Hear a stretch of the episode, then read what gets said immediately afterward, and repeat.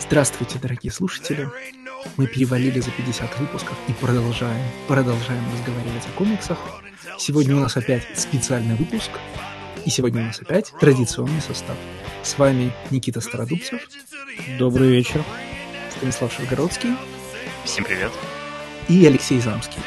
Да, я просто хотел сказать, что мы решили, что э, на пару выпусков достаточно вернуться к традиционному формату, поэтому можно опять делать special. Да, и сегодняшний special... В сегодняшний special е виноват я, потому что я давно предлагал обсуждать... э, ну как давно? Вот ровно как он кончился. Я предлагал обсуждать Восток-Запада э, Джонатана Хикмана э, и Драготты. И, наконец, мы добрались до того, чтобы его обсудить.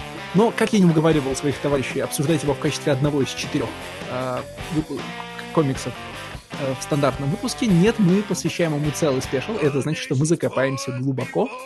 Пристегивайтесь сразу.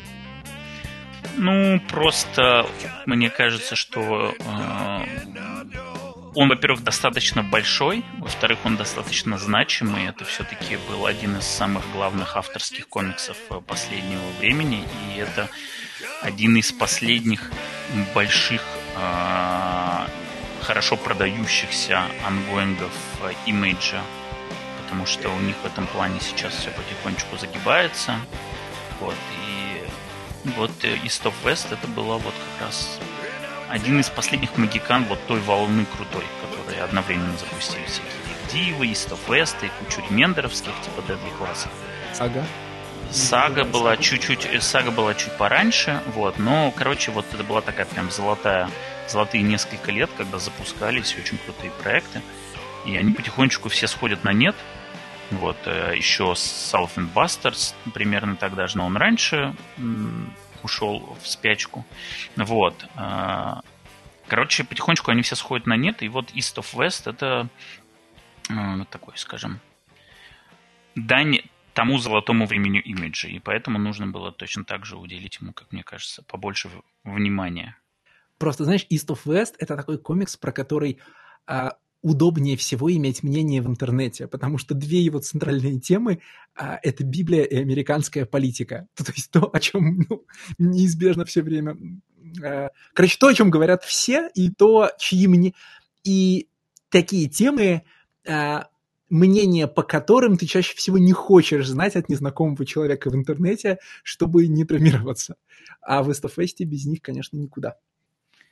Ну, как бы это странно ни звучало, это самая для меня неинтересная часть West. Да я вообще тоже за другое его люблю. А- абс- абсолютно, абсолютно просто. Вот. э, Я, я понимал, что это неизбежно сейчас будет вся эта история с э, шестью нациями, с э, месседжем и прочее, но я, конечно, East of West люблю не за это. Ну, Собственно, это не, неизбежно, мы к этому еще подойдем, не- неизбежно обсуждать комикс, имеющий обширное мнение про американский культурный миф, э, который перешагивает через 16 год, да, в смысле, э, ну, большинство, большинство околополитических американских комиксов, которые мы обсуждаем, либо закончились к 16 году, либо стартовали после 16 года и находятся в двух разных мирах. Примерно как боевики до 11 сентября и после 11 сентября. А East of West комикс, который пере- ну, перешагнул через этот моральный рубеж, и э, казалось бы, интересно поговорить, как он изменился в этом, в этом смысле, но он, по-моему, не изменился совсем. Да, мне показалось, что Хикман, э, ну, он как бы поставил, он принял волевое решение совершенно его не трогать и доделать, как он есть. И- Да, нету очевидного водораздела между до трамповским временем и после трамповским временем. Вообще, ну, как бы очень сложно что-то заметить. И даже нет персонажей, которые бы были бы переносчиком как бы вот, вот, этой всей истерии, которая случилась в американском обществе. Да, но я бы это не описал как волевое решение. А, Я бы сказал, многих авторов а, в мейнстриме а, 2006, ну, типа, ноябрь 16 года сломал, да, и мы это, типа, могли наблюдать годами в Твиттере, да, типа, я сейчас не могу вспомнить, как прям... А... О, да ладно, хотя бы Марк Уэйд и Грег Рака, да, прям люди, э, присутствие которых в интернете до, типа, до Трампа и после Трампа, это прям разные люди, да. А Хикман как-то, ну, короче, проще это перенес, я под волевым решением имел в виду все-таки то, что Хикман реально затрагивает тему американской политики, он делает ее центральной в своем комиксе, и вот в тот момент, когда ты ее пишешь, у тебя наступает такой вот перелом. И достаточно сложно удержаться от соблазна, чтобы этот перелом как-то на тебя повлиял. Но это забегая немного вперед, но я просто сейчас это проговорю. Мне кажется, что у Хикмана этот соблазн был, Э, но он, опять же, вот как мне кажется, волевым решением решил на него не вестись и все-таки доделать, как он планировал.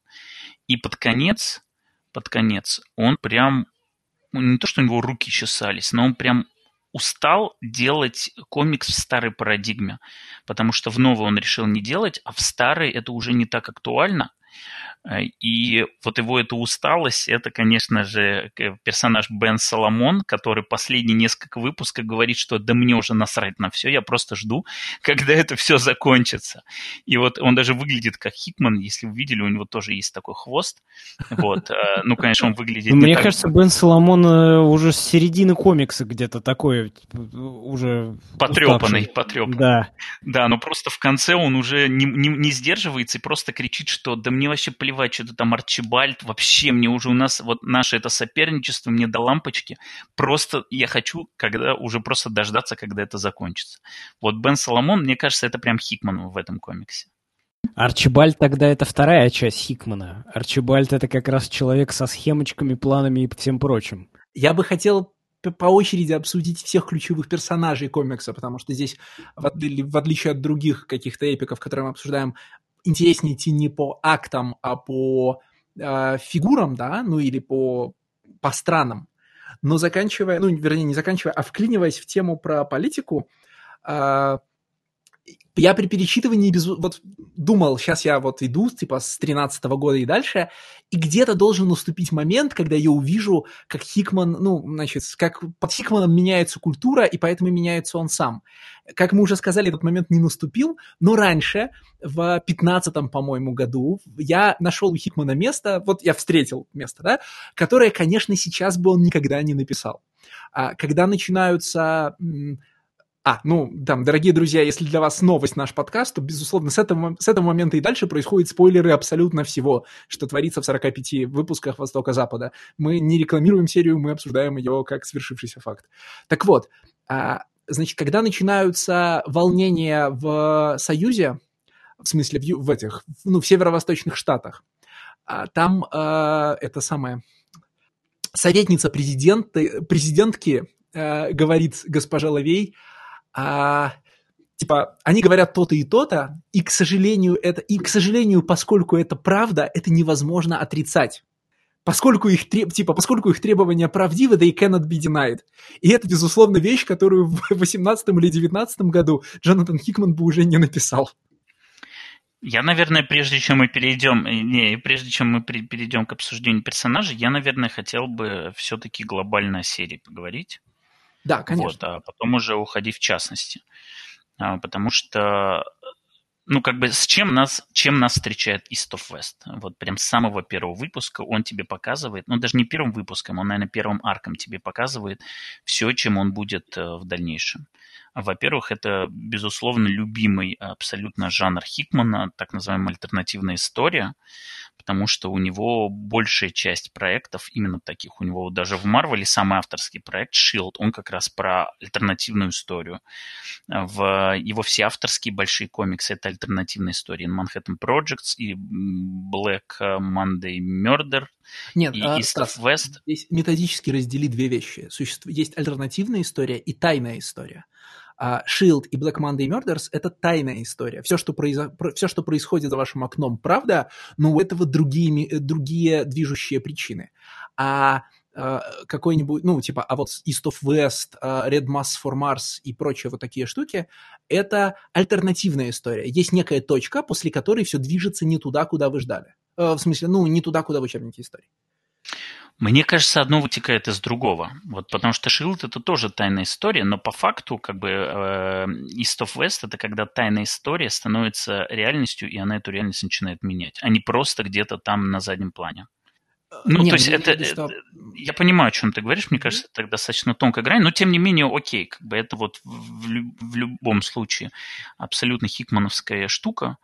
Вот, э, что нам сразу показывают? Нам подсказывают вот сочный этот world building э, с, с очень, очень крутым э, футуристичным вестерновым дизайном, но это, конечно, вопрос к Драготе, но абсолютно все дизайны всех персонажей, всех техник, они просто влюбляют в себя с первых кадров, начиная от собаки этого а, судьи, Ред, в которая просто для него самая ценная, вот, а, заканчивая а, лошадью смерти, которая из индийских племен, вот, которая превращается в байк. Ну, просто абсолютно круто. И, и когда появляется впервые э, Endless Indian Nation, и вот этот вот синтез ну, с машинами. Это, это э, Endless Indian Nation, это же просто эти эм, спайдеры Иерусалима, когда первый раз они появляются.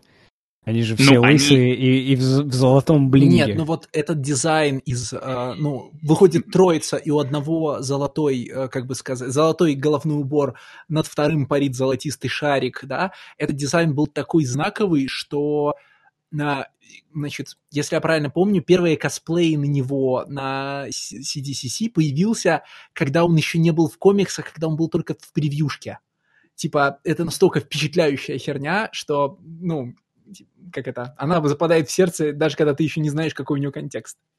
Я, честно, не Спайдер Иерусалима вспомнил, а Ксеркса. Потому что он тоже э, такой чувак лысый и в золоте весь. Одного из троих, э, эм, э, как правильно сказать, Native Americans, вот. У него костюм точно такой же, как у Спайдера Иерусалима. Ну, ты имеешь в виду вот этот пиджак, который на одну пуговицу застегнут. А, пиджак, конечно же, который на одну пуговицу и на голое тело. Угу. Не, ну таких людей-то много. Я и в жизни таких видел. Вот, и, конечно, а, собственно, вот все эти дизайны, это все мелочи, это лишь в очередной раз показывает, насколько там все продумано. А продумано, конечно, основательно, потому что нас, в общем-то, встречают огромным, огромным э, инфодампом в э, таком вводном пересказе, где уже сразу закладываются многие основы нового мира. Ну и, в общем, он в какой-то момент не сдерживается, и, например, второй год он начинает просто буквально с огромного ваншота, который является энциклопедией, э, еще как-то у него там типа 4 или 5 разных названий. World, вот. по-моему, называется. А? Да, он называется World, просто сейчас я тебе скажу, он, у него там очень интересный статус, то есть он позиционируется как, uh, сейчас я скажу, uh, это sourcebook, Atlas, энциклопедия, Timelines и Апокрифа. Вот, то есть у него сразу вот в одном, ну, в общем, в этом-то сразу проявляется Хикман с картами, с таймлайном обязательным, чтобы у него потом будет в, в 10 жизнях Мойры прям точно отсюда же взятый вот этот вот огромная горизонтальная полоса. А, семь полос в данном случае. Вот. С, ну, в этом реально в World там просто показана каждая нация и какой у них потенциал экономический, а, внутренняя стабильность, а, военный э, арсенал и так далее. Это очень забавно. И, кстати, World в этом плане же это типа такой эталонный Хикман а, графиков в том отношении, что а, графиков в нем много, но а, они все очень осмысленные. Типа, не так важно, например, ну, в смысле, всегда есть карта региона, и не так важно, где на ней стоят точки. Главный месседж каждой карты, реги... каждой карты региона в э, ваншоте World что на этой карте нужно отмечать, потому что в, типа, на карте Техаса отмечены форты, павшие и не павшие, на карте э, конфедерации отмечены торговые пути, да, а на карте королевства отмечены нефтяные точки. Нефтяные точки. И это ну, и это хороший информативный способ э, Хикмана впадать в его графики. А таймлайн, который нарисован в конце номера, он содержит много интересных, типа, он содержит много интересных событий, о которых можно спекулировать, но которые не нужно рассказывать в комиксе, да? Там вот есть, там условно ты э, идешь по таймлайну и видишь, э, вот там, там в доме Мао произошло разделение на трех братьев, и, значит, таймлайн разделяется на три, в смысле, что у них, ну, троецарствие происходит, а потом он сходится обратно. И тебе не нужно ждать, что в комиксах тебе расскажут про это троецарствие. Это, ну, э, достаточно интересная волдбилдинговая деталь, чтобы про нее фантазировать.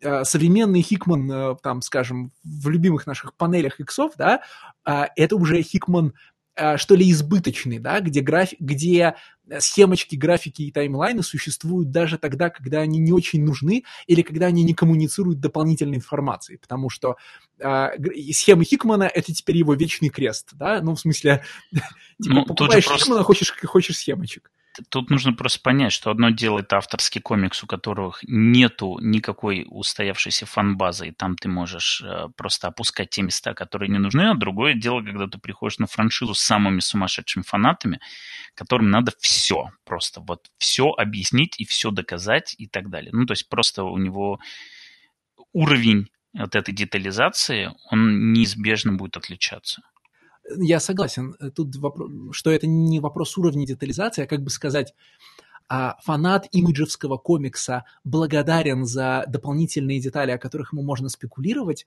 фанат марвеловского комикса обижен на детали, которые не были раскрыты и прямо проявлены, потому что э, фанат супергероя, ну, как это, современный читатель супергероики не любит темных мест, он хочет абсолютной конкретики.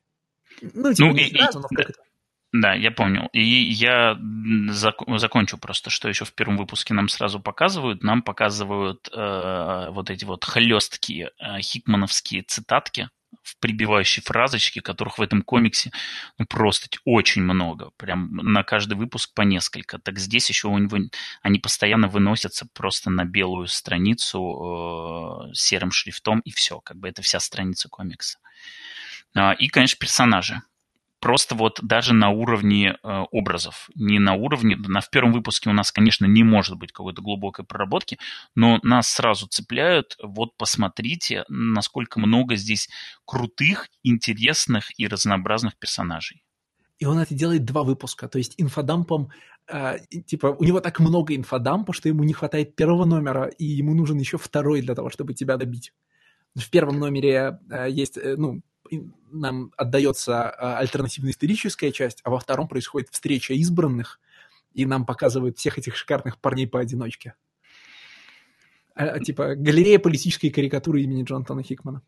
Ну и в конечном итоге, как бы это попсово не звучало, но мне кажется, что East of West это самое э, ближ... ближайшее к, простите, Игре престолов, что можно получить в комиксах. Потому что в конечном итоге весь комикс будет про ну, если мы не закапываемся в отдельные линии, там, не закапываемся под ключевые мотивы, но именно структурно это огромное количество интересных персонажей, которые постоянно перемещаются э, из одной точки в другую. Э, половину из них это какие-то тайные агенты на задании, половина с, э, имеют по 10 разных планов, и это постоянная игра в то, кто кого переиграет и кто, в общем, будет на вершине победителя на политическом поле. Все, что ты описал уже до последней строки, верно и для саги. Но «Игрой престолов» ну, East of West нет. делает политический аспект, типа Конечно. движение наций. Конечно, так я это на глобальном уровне, да. Э, так-то для меня East of West очень близок по ощущениям к саге, в смысле большого количества сюжетных линий, эффектных персонажей и крутых дизайнов. Но он тематически, конечно, сфокусирован в совершенно другой области. Вместо э, индивидуальных отношений, да, это отношения эм, ну, больших структур, да, и того, как эти структуры управляют людьми. Кто для чего рожден, кто для чего создан. Самая повторяющаяся фраза в э, диалогах East of West – fall in line, да, значит, ну, типа, делайте, что сказали. Ну, мне кажется, он сильно отличается от саги. Все-таки я вообще не стал их э, связывать, э, потому что в ну, конечном... я соглашусь со Стасом. Конеч... Я не вижу никакого сравнения. В конечном итоге говоря. их роднит только то, что тут действительно огромное, как и там, количество действующих лиц. У каждого, просить своя адженда, но сага — это все-таки вот про одну семью, которая в этом огромном мире а, как-то выживает, и многие из этих персонажей, они э, как пришли, так и ушли. Есть, конечно, несколько, которые с тобой все 52 выпуска. А здесь все-таки это прям реально игра в шахматы. То есть нас э, в какой-то момент эта серия от того, что у нее слишком много персонажей, и каждого из которых есть важная роль, она превращается в набор ваншотов. И тут буквально вот сегодня мы рассказываем, что там у принца. А в следующий раз мы расскажем, что там у судьи. А в следующий раз мы расскажем, что там у Арчибальда. И из-за этого у Хикмана постоянно появляется вот этот вот прием, который в этом комиксе, честно говоря, мне под конец немного утомил, когда мы видели эту сцену со стороны одного персонажа, а потом, когда речь заходит до того, чтобы рассказать, что там было у того персонажа, который в этой сцене участвовал, с его стороны нам показывают, а на самом деле, типа, он в этот момент выжил, и сейчас, вот пока все это происходило, предыдущие пять выпусков, он продвинулся уже вот на столько-то шагов, и ждите, когда он появится вот в том месте. Знаешь, по моим ощущениям, Хикман в последние полтора года сдался в этом плане. А, не в смысле износился, а в смысле устал и бросил, э, ну, и бросил выдумывать сложные ходы. Э, в первые годы этот прием, для этого приема он всегда придумывал какой-то хитрый способ подачи. А, ну, деталек, намеков, способа оформить. А, в выпусках 2019 года а, он просто повторяет сцену, иногда страницы по две дает того же самого контента, а потом раскрывает новую информацию. И, ну, это... Мне, мне не кажется, что он гонит листаж. Мне кажется, что он просто сдался выдумывать интересные штуки, потому что серия его с 2013 года утомила. Ну, мне кажется, это как в сериалах просто. Тебе показывают в этот момент рекап той информации, которая тебе нужна для этой серии. Ну, в сериалах ты, э, в сериалах ты таким образом экономишь бюджет. Каждый кадр, который не понадобилось снова снимать, а можно показать с прошлого раза, э, ну, типа, сэкономленные деньги. Нет, я говорю не про серию, я говорю про буквально рекап, который идет до начала серии. Когда тебе просто нужно, ребята, это было пять серий назад, вы, наверное, забыли, я вам сейчас напомню. Ну, и да, так здесь... и то, две страницы рекапа просто. Здесь есть места, а... где они прям вот... Э, вслух пересказывают друг другу сюжет прошедшего года, да. Вы, ну, вы помните, ком... что мы вначале обсуждали, что нет водораздела такого, по которому можно определить точно, где был ноябрь 2016 года. Мне кажется, зато есть водораздел точно, по которому можно определить, а, где комикс надоел самому Хикману. Вот где для вас этот водораздел? Ну, мне кажется, что он э, вот, вот в тот момент, когда он реально перешел на эту структуру выпуск на персонажа, то есть это третий год, и я думаю, что вот в этом месте он прям устал уже. Вот как раз 20-е номера где-то, да? Ну, нет, э, э, как бы второй год заканчивается 29-м, но, наверное, это да. Позже, да? Да, это... Мне кажется, где-то середина 20-х номеров можно проследить, как э, Жизнь уже не мила, вот, с любимой. Я э, готов назвать конкретный номер, где для меня это ощущение возникает. Это номер э, второй сходки избранных, э, где, который на пол номера состоит из огромного монолога пророка, приросшего значит, к чудовищу, просто стены текста, да, э, и говорящих голов, а пол номера состоит из э, не, не, не, не по хикмановской сентиментальной сцены встречи братьев. Это же один и тот же номер, если я правильно помню. Ну, может быть, это два соседних. А, ну, в смысле, где принц впервые за много лет встречается с волком. А, и вот а, там диалоги, происходящие между пророком и окружающими, они, ну, типа, все еще очень в характере всех участвующих персонажей, но как будто в два или в три раза объемнее, чем должны быть. Как будто каждый ну, а, каждый, как бы сказать, snappy one-liner, да, э, ох, я прям уже значит, теряю русский язык. В общем, там, где до этого у Хикмана диалоги шли вот так, а в этом номере начинаются погонные метры, э, ну, драматического текста, который, который можно было бы сильно сократить. И мне кажется, что вот там как бы он просто... Вот, вот в этом месте ему уже надоело, и он начинает... Перестает искать изящные способы упаковать больше информации в меньшее место. Ну, мы в конечном итоге примерно в одно и то же место попали, потому что Никита говорил про конец 20-х, я говорил про начало третьего года, Леша назвал 27-й номер, я сейчас его нашел, В общем, мы примерно в одно и то же место попали. Ну, кстати, просто раз уж ты этот номер за- затронул, там все эти погонные метры текста очень клево прерываются с судьей, и дальше начинается экшен. Ну, правда, там страницы через пять э, большие диалог, монологи возвращаются. Какая линия для вас интересна в этом комиксе, какая нет? Я вот прям сразу же очень быстро и не вдаваясь в подробности отвечу. Мне абсолютно не интересна линия смерти всадников и ребенка смерти. Вот вообще. Мне кажется, она не нужна в этом комиксе. Она самая важная, безусловно, да, но just can't get into it. Но, Но I just can't get into it. хорошо, а самое важное для тебя? Ну, в смысле, самое интересное.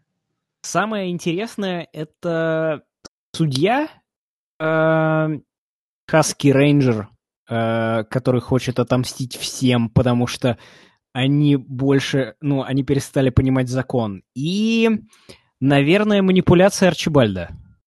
Ой, я так не сом... я даже не сомневался. Вот у меня в голове реально было судья и Арчибальд. Ну, потому что судья, это понятно, это э, чисто вот... Э, Это образ. Панишер, по сути. Ну, ну, ну да, наверное. Но это какой-то смесь Панишера и судьи Дреда.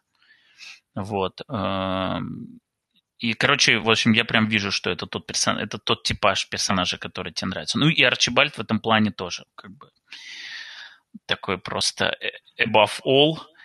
Ну, вот Манипулятор. в какой-то момент Арчибальд перестал нравиться. Я надеюсь, что мы отчасти переходим к обсуждению всех героев, да? Потому что он... сейчас, как это... Я стараюсь... How do you do, fellow kids?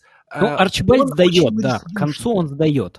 А, Нет, смотри, дело не, типа, э, дело не в том, что он сдает. Дело в том, что Арчибальд в какой-то момент оказывается персонажем без недостатков вообще.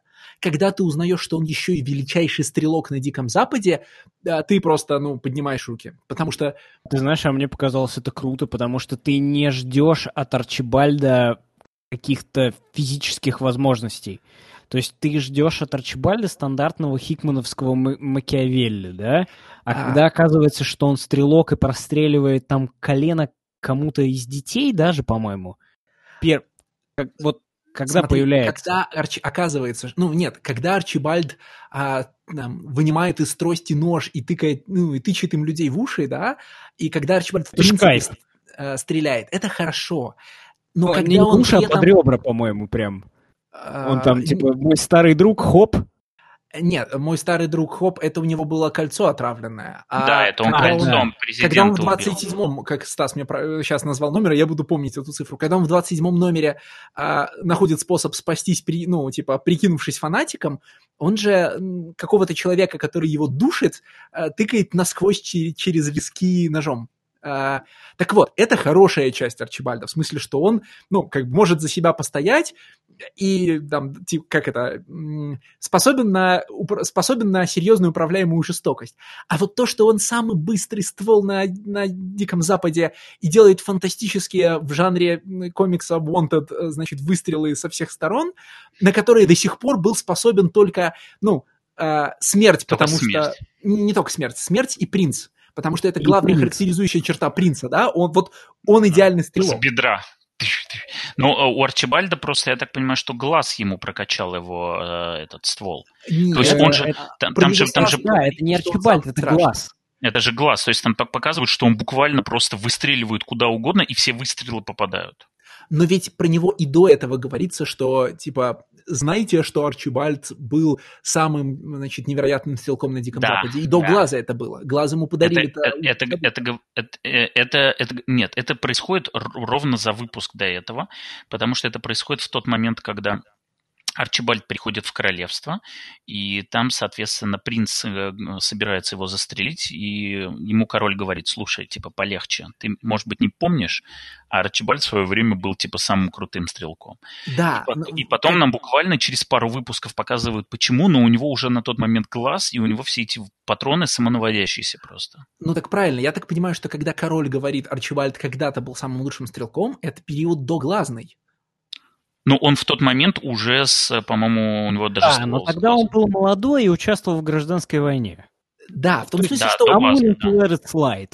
Ну, то есть у, реально. Типа, у него не было периода, когда он был несовершенен, да, в том плане, что он всегда был величайший во всех делах, и это несколько для меня теряет его замечатель, ну, роняет его замечательность, потому что э, ну, ну, есть разница между персонажем, который всегда выбирает для конфликта поле, на котором он, на котором он может выиграть, и персонажем, который потенциально способен выиграть на любом конфликтном поле. То есть типа, ты никогда не, ну, там, он никогда не оказывается в опасности, потому что нет об, ну, сферы деятельности, в которых он, э, типа, был бы не в, не в первой пятерке, да? И как бы это делает его, ну, типа, дает ему сюжетную неуязвимость, которая мешает поверить, ну, типа, мешает оценивать его крутость. Мне с Арчибальдом по-хорошему, в принципе, вот то, что сказал Леша, меня сильно не цепануло, потому что, опять же, мне кажется, это прикольный твист, когда реально кажется, что это просто типа такой планировщик, а на самом деле чуть что, если его быстро при, прихлопнут. А потом оказывается, что вообще-то нет, как бы он сам до себя хорошо может постоять. Мне не понравилось с Арчибальдом тот момент, э, э, когда он начал переигрывать Мао, и как это было показано. То есть внезапно оказывается, что у него чуть ли не самый крутой военный арсенал в, среди вообще всех держав, и он настолько крутой, что э, буквально происходит сцена, когда Мао отправляет к нему, значит, этих Widowmaker'ов, самую главную свою, чтобы она уничтожила. Вот, а Арчибальд их как раз перестреливает, а потом, типа, ей отправляет сообщение, и тут же, а, типа, посмотри на небо.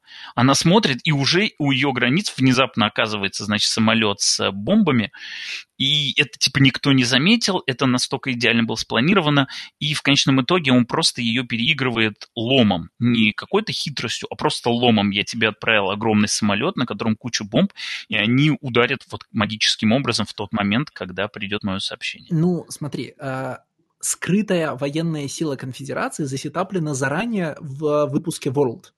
World гораздо да, раньше, это чем все. это нужно, говорится, что у них, похоже, гораздо больше денег и пушек, чем, чем известно но э, мы сейчас с тобой обсуждаем, собственно, ту часть, в которой Хикман уже по нашим оценкам начал сдаваться, э, и самый показательный, мне кажется, в этом плане кусочек – это э, «Первая вдова». Вот эта величайшая, значит, секретная убийца дома Мао, которую держат, ну, типа, держат в специальном хранилище, а потом ее выпускают Но... в сюжет, и конфедерация грохает ее, ну, вот просто дна. Не, ну она сначала, она сначала вырезает все японские Crime Syndicates, то есть все, всех э, Это, кстати, якудз. вот эта, кстати, сцена мне не нравится, но не тем, что она вырезает всех, всех якудз, а тем, что это единственный момент, когда мы вырываемся за пределы Северной Америки и пропадает некоторая магия того, что Америка – это весь мир. Да? да, я согласен. Вот в этот момент ты понимаешь, что выжила не только Америка, и что во всем остальном мире тоже что-то происходит. Ну, Америка и должна была выжить не одна. Предполагается, что конфедерация это и живет на внешней торговле, да? Да. Но да. символическое значение Америки, как всего мира, пропадает, потому что э, вдруг, ну, как сказать, на, на уровне политического сюжета это не влияет сильно на мое восприятие. Ну, как это, знаете, за пределами Вестероса есть, значит, есть континент, у него другие проблемы, там тоже как, ну, там нормально живут свои города, все дела. А вот на уровне э, нарратива про конец света, да, на эсхатологическом сюжете, возникают большие вопросы, потому что все религиозные... Это манифест Destiny, Леш. Это, это, конечно, манифест Destiny, но... Нет, смотри, это не манифест Destiny, это... А, и вот этот евангелический... Ну, Леш, я не очень правильно выразился, но э, смысл моего высказывания такой. Манифест Destiny — это же про богоизбранность американского народа и все такое прочее, да? Вот здесь э, богоизбранность Америки как сеттинга для поп-культуры. Ну, то есть, условно говоря, когда инопланетный корабль падает где-нибудь в Африке, он всегда упадет около Египта, потому что у тебя есть пирамида. Здесь то же самое, да? А конец света не может происходить он не может быть тунгусским метеоритом, потому что никто не представляет, где, где упал тунгусский метеорит, что такое Сибирь, и вообще когда и где это было, что за страна такая. Не, ну Сибирь, Сибирь-то, кстати, все знают, что такое. Ну да, ладно, Сибирь хорошо. Тунгусский метеорит может быть не такой хороший, но он, он условно, в Новокузнецке он не может произойти. Он может происходить только в Нью-Йорке. Мы тут, мы тут залезем типа в ту область, которая, вот, например, Стасу совсем не интересна, и про которую мы уже несколько раз за годы подкаста говорили, потому что это э, обязательная часть того, о чем ты говоришь, когда говоришь про американскую религиозность. Э, американский евангелический акселерационизм, если я правильно использую этот термин, даже когда заикаюсь, то есть э, стремление определенных, э, ну, уверенность определенных людей в Америке, что можно, можно и нужно приблизить конец света и второе пришествие, он же мотивирует в том числе внешнюю политику, в смысле, что э, как это, так, ну в двух словах, извините, я сейчас... Слушай, просто... это же это ж какой-то прямо Пелевин сейчас у тебя пошел, где нет, нет, там... я сейчас, подождите, я сейчас, э, мне кажется, что я уже объяснял это в каком-то подкасте, но я объясню еще раз. Значит, смотрите, чуваки, э, значит, обращаюсь в первую очередь к слушателям, потому что мне кажется, что вы, ребята, это от меня уже слышали больше одного раза, может быть, не в микрофон.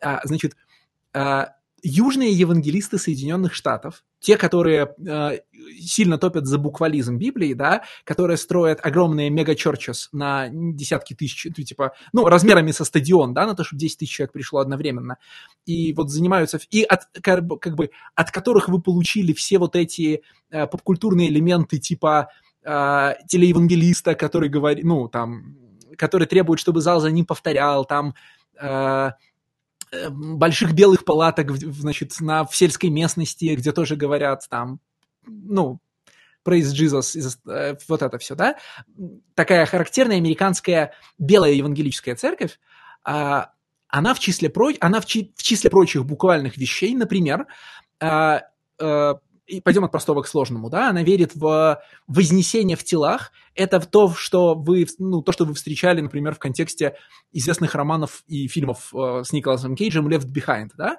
э, и, и телесериала «Leftovers». В смысле, они считают, ну, они трактуют соответствующее местописание как то, что в какой-то момент буквально э, все праведники возьмут и физически исчезнут, а все остальные останутся, ну, типа, останутся на земле, которые, ну, которые, на которых бросили. И в зависимости от способов считать, предполагается, что исчезнет 100 тысяч человек, миллион человек или там более дробное число, но они считают, что это физическое, физическое внесение определенного количества людей. А, и а, идем к более сложному. А, поскольку а, откровение от Иоанна говорит нам, произойдет вот такое, потом такое, потом секое событие, а потом случится второе пришествие Христа, эти чуваки, а, ну, считают, что вполне можно, ну, что это, эти события – это инструкция, их можно приблизить. И э, в числе прочего там есть момент возвращения э, Иерусалимского, возвращения иудеям Иерусалимского храма, и огромное количество, ну как огромное количество, довольно большое количество людей, участвовавших в принятии решений военной политике США в 20 веке, со времен Южной стратегии, э, it up, нет времени объяснять, а, всерьез, ну, типа, всерьез мотивировались тем, что если Иерусалим, ну, типа, территория храма в Иерусалиме вернется евре, э, евреям, приблизится второе пришествие, которое они рассматривают, ну, в смысле, What которое для них, безусловно, fuck? хорошая новость. А, как бы, типа, ну, есть огромное количество э, образ, образовательных видеороликов на YouTube, статей на всех ваших любимых англоязычных ресурсах, типа, не знаю, BuzzFeed и Vox. В смысле, это не что-то конспирологическое, это что-то, что вполне Слушай, активно Леш, обсуждается в прессе. Я про это первый раз слышу, и для меня теперь понятен кинофильм This is the End, и еще куча 500 тысяч попкультурных вещей, где обязательно есть сюжет про то, как все возносятся наверх, а все остальные остаются на постапокалиптической земле это супер популярная тема в, еванг... в как бы у христиан веры евангельской, да, наверное, их правильно oh по-русски так называть. И Джонатан Хикман а, родился и вырос в Южной Каролине, да, а, прям, ну, вы понимаете, да, в сердце юга, в месте, где, а, ну, как бы, где религиозность это способ существования, да, невозможно, типа, э, человек, выросший в Южной Каролине, э, хорошо рубит в Библии, даже если он всю жизнь активно этому сопротивлялся. Это что-то, что впитывается с воздухом, с яблочным пирогом, вы понимаете, да, со всем чем угодно. Э, и в этом смысле читать все, что Джонатан Хикман в East of West пишет, с одной стороны, про евангелистскую религиозность, а с другой про Южные Штаты США, это просто загляденье, потому что, ну, знаете, как это остро, шути, остро шутить получается не только не столько про близкие тебе темы, сколько про темы, которые тебе родные, да? Как бы никто так не может высмеять э, Советский Союз, как те, кто в нем вырос. Вот с Хикманом та же история и, ну, в смысле, с евангелизмом и Южной Каролиной. А, Короче, серьезно, если вы мне не верите, э, сходи, типа найдите... Я тебе верю, Леш, я прям удивлен, я обращаюсь новая публике, информация. Да? Типа сходите в, интер... в Википедию и посмотрите, какие тиражи у романа Left Behind, например. Да, ну, типа, это прям, правда, целый цикл, но в смысле, это, типа, цикл книжек про то, как живут люди на Земле после того, как праведники вознеслись. А это прям, ну вот... Если... Это Leftovers даже? Это бук... Да, так это буквально то, о чем э, снимается Leftovers, просто Leftovers рассматривает это как экзистенциальную драму, а Left Behind как, ну, религиозную агитку, да? Jesus Christ. Типа, Netflix, на который вы все подписаны, полон огромным количеством э, евангел... евангелического кино, которое снимается в США для внутренних нужд, фильмов типа Saving Christmas, а, как там, блин, как называется это супер, а, суперизвестное кино про то, как а, студент Левак спорит с профессором о том, ну, вернее, наоборот, студент-христианин спорит с профессором Леваком о том, God is Dead, по-моему, оно называется, или God, наоборот, типа God is Alive, что-то такое. God is Dead. Или какие-то совсем дебри, Леш. И не God is Dead, это просто Лешин главный. Да-да-да, конечно. Флэшбэки. Джонатана Хикмана я замечу. Да-да-да. Да, кстати, в том смысле, что это огромная индустрия, а, потребляющая сама себя. В том плане, что а, это не а, продукт, направленный на обращение неверующих. Это, ну, внутренний контент, да, для, ну, как бы для своих, просто этих своих огромное количество. А Про... как мы сюда пришли? Напомни, пожалуйста. А, про, про что мы говорили в последний раз? А, мы, мы говорили про то, что э, невозможно э, как бы эсхатологию, в смысле невозможно рассуждение о конце света замкнуть э, на одну Америку, потому что, например, потому что она обязательно, например, будет включать в себя вопрос, чей Иерусалим, да? То а, есть... все, Япония, я понял. Э, да, это почти там. На самом деле э, огромное количество сюжетных поворотов East of West очень четко предсказывается, если, ну, как бы, если хорошо помнишь откровение от Иоанна. Э, как бы, ну, и глотание книги, и появление одного зверя, второго зверя там и так далее, да, это все штуки, идущие в хронологическом порядке ровно по апокалипсису. И, безусловно, ну, как бы я полагаю, что Хикман получает как бы столько же удовольствия, сколько получают авторы, например, а, мрачных переосмыслений детских сказок, да, а, занимаясь, типа, хай-тековым сайфайным переосмыслением откровения от Анна. А, но я честно признаю, что я комикс люблю не за это. В смысле, для меня, в первую очередь, это очень крутой сайфайный вестерн. Не подумайте про меня плохого. Да, это действительно ну. очень крутой футуристичный вестерн. И... Это я так выруливаю к вопросу. Никита спрашивал, какие линии для нас главные, какие не главные. И мы выруливаем к судье? Нет. А... Не, я сказал, что это судья и Арчибальд, и это даже не линии, это все-таки персонажи, да? Не, ну подожди, э, ну хорошо, по Арчибальду, ну как, линию Арчибальда, это линия. Э, линию судьи это вообще прям конкретная. Вот это судья, все, что его характеризует, это а, I am law, и все. Ну, как тебя зовут? Джастис, и кажется, все. Потому что вот этот шлем, закрывающий глаза, который он, без которого мы его никогда не видим, да, мне кажется, что это, типа, явная связка с судьей Дредом. Нет, это Дред, но у него оригин панишеровский. Да. То да. есть у него оригин да, же, как деле. вырезают его семью, и все, и после этого он просто Блин, как он этого судью убивает, потрясающе просто. Какая мощная сцена это. Ну вот э, в тот момент, когда реально его вводят, Хикман там просто вот на всех цилиндрах абсолютно. И когда его показывают, э, когда он убивает, собственно, первого Чоузена, вот этого индийского шамана, вот, и нам показывают вот, вот этот супер киношный пролет что за горой, за ним озеро, за озером лес, за лесом пещеры, и в этой пещере находится он. И все такое, что типа такой выстрел мог совершить только я. И тут на следующем кадре эта смерть просто не целясь попадает ему в плечо, вот у него какие-то волшебные пули, неважно, что он как бы из револьвера стреляет, у него пули все равно пролетают все это сумасшедшее расстояние и попадает четко в плечо. Это просто одна из вершин этого комикса.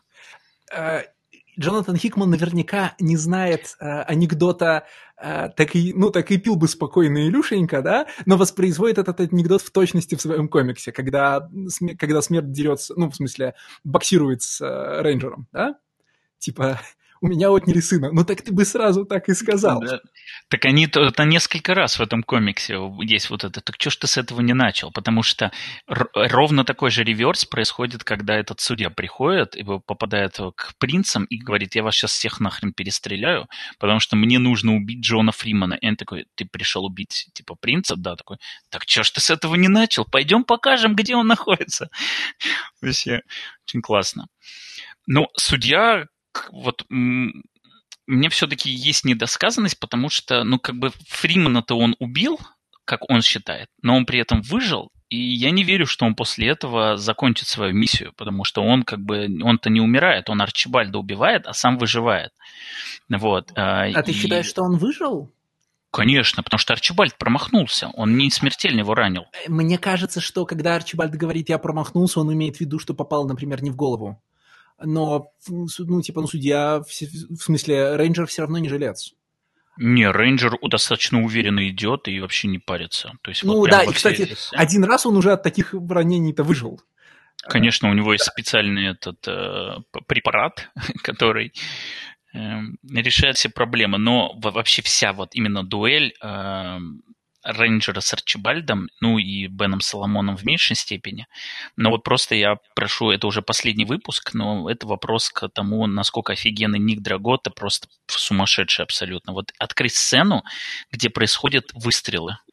Соответственно, Арчибальд стреляет в Бена Соломона, а потом успевает развернуться и выстрелить в судью, а судья стреляет в него.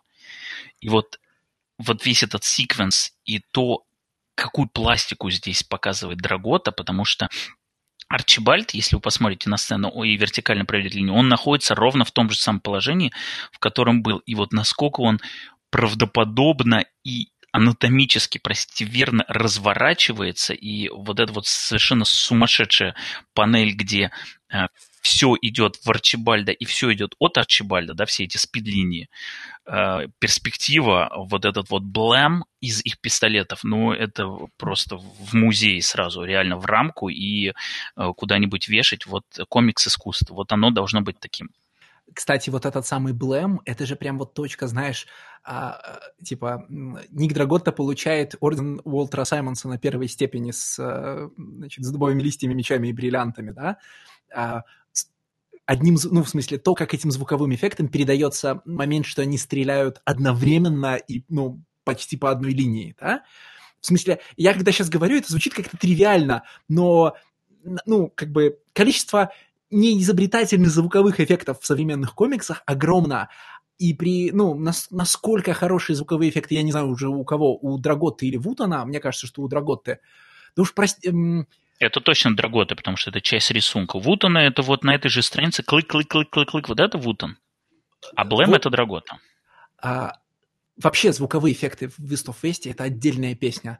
Есть сцена, я, простите, не назову номер, а мы, наверное, потом ее найдем к примечаниям, где по всадникам стреляют из пулемета, и, значит, а, пулемет, соответственно, в своем кадре говорит «да-да-да-да-да», а пули, попадающие в песок, а, возле всадников говорят «ха-ха-ха-ха-ха». И, ну, как бы это такая простая и при этом, ну, такая простая находка, я этого никогда не видел, и это так здорово.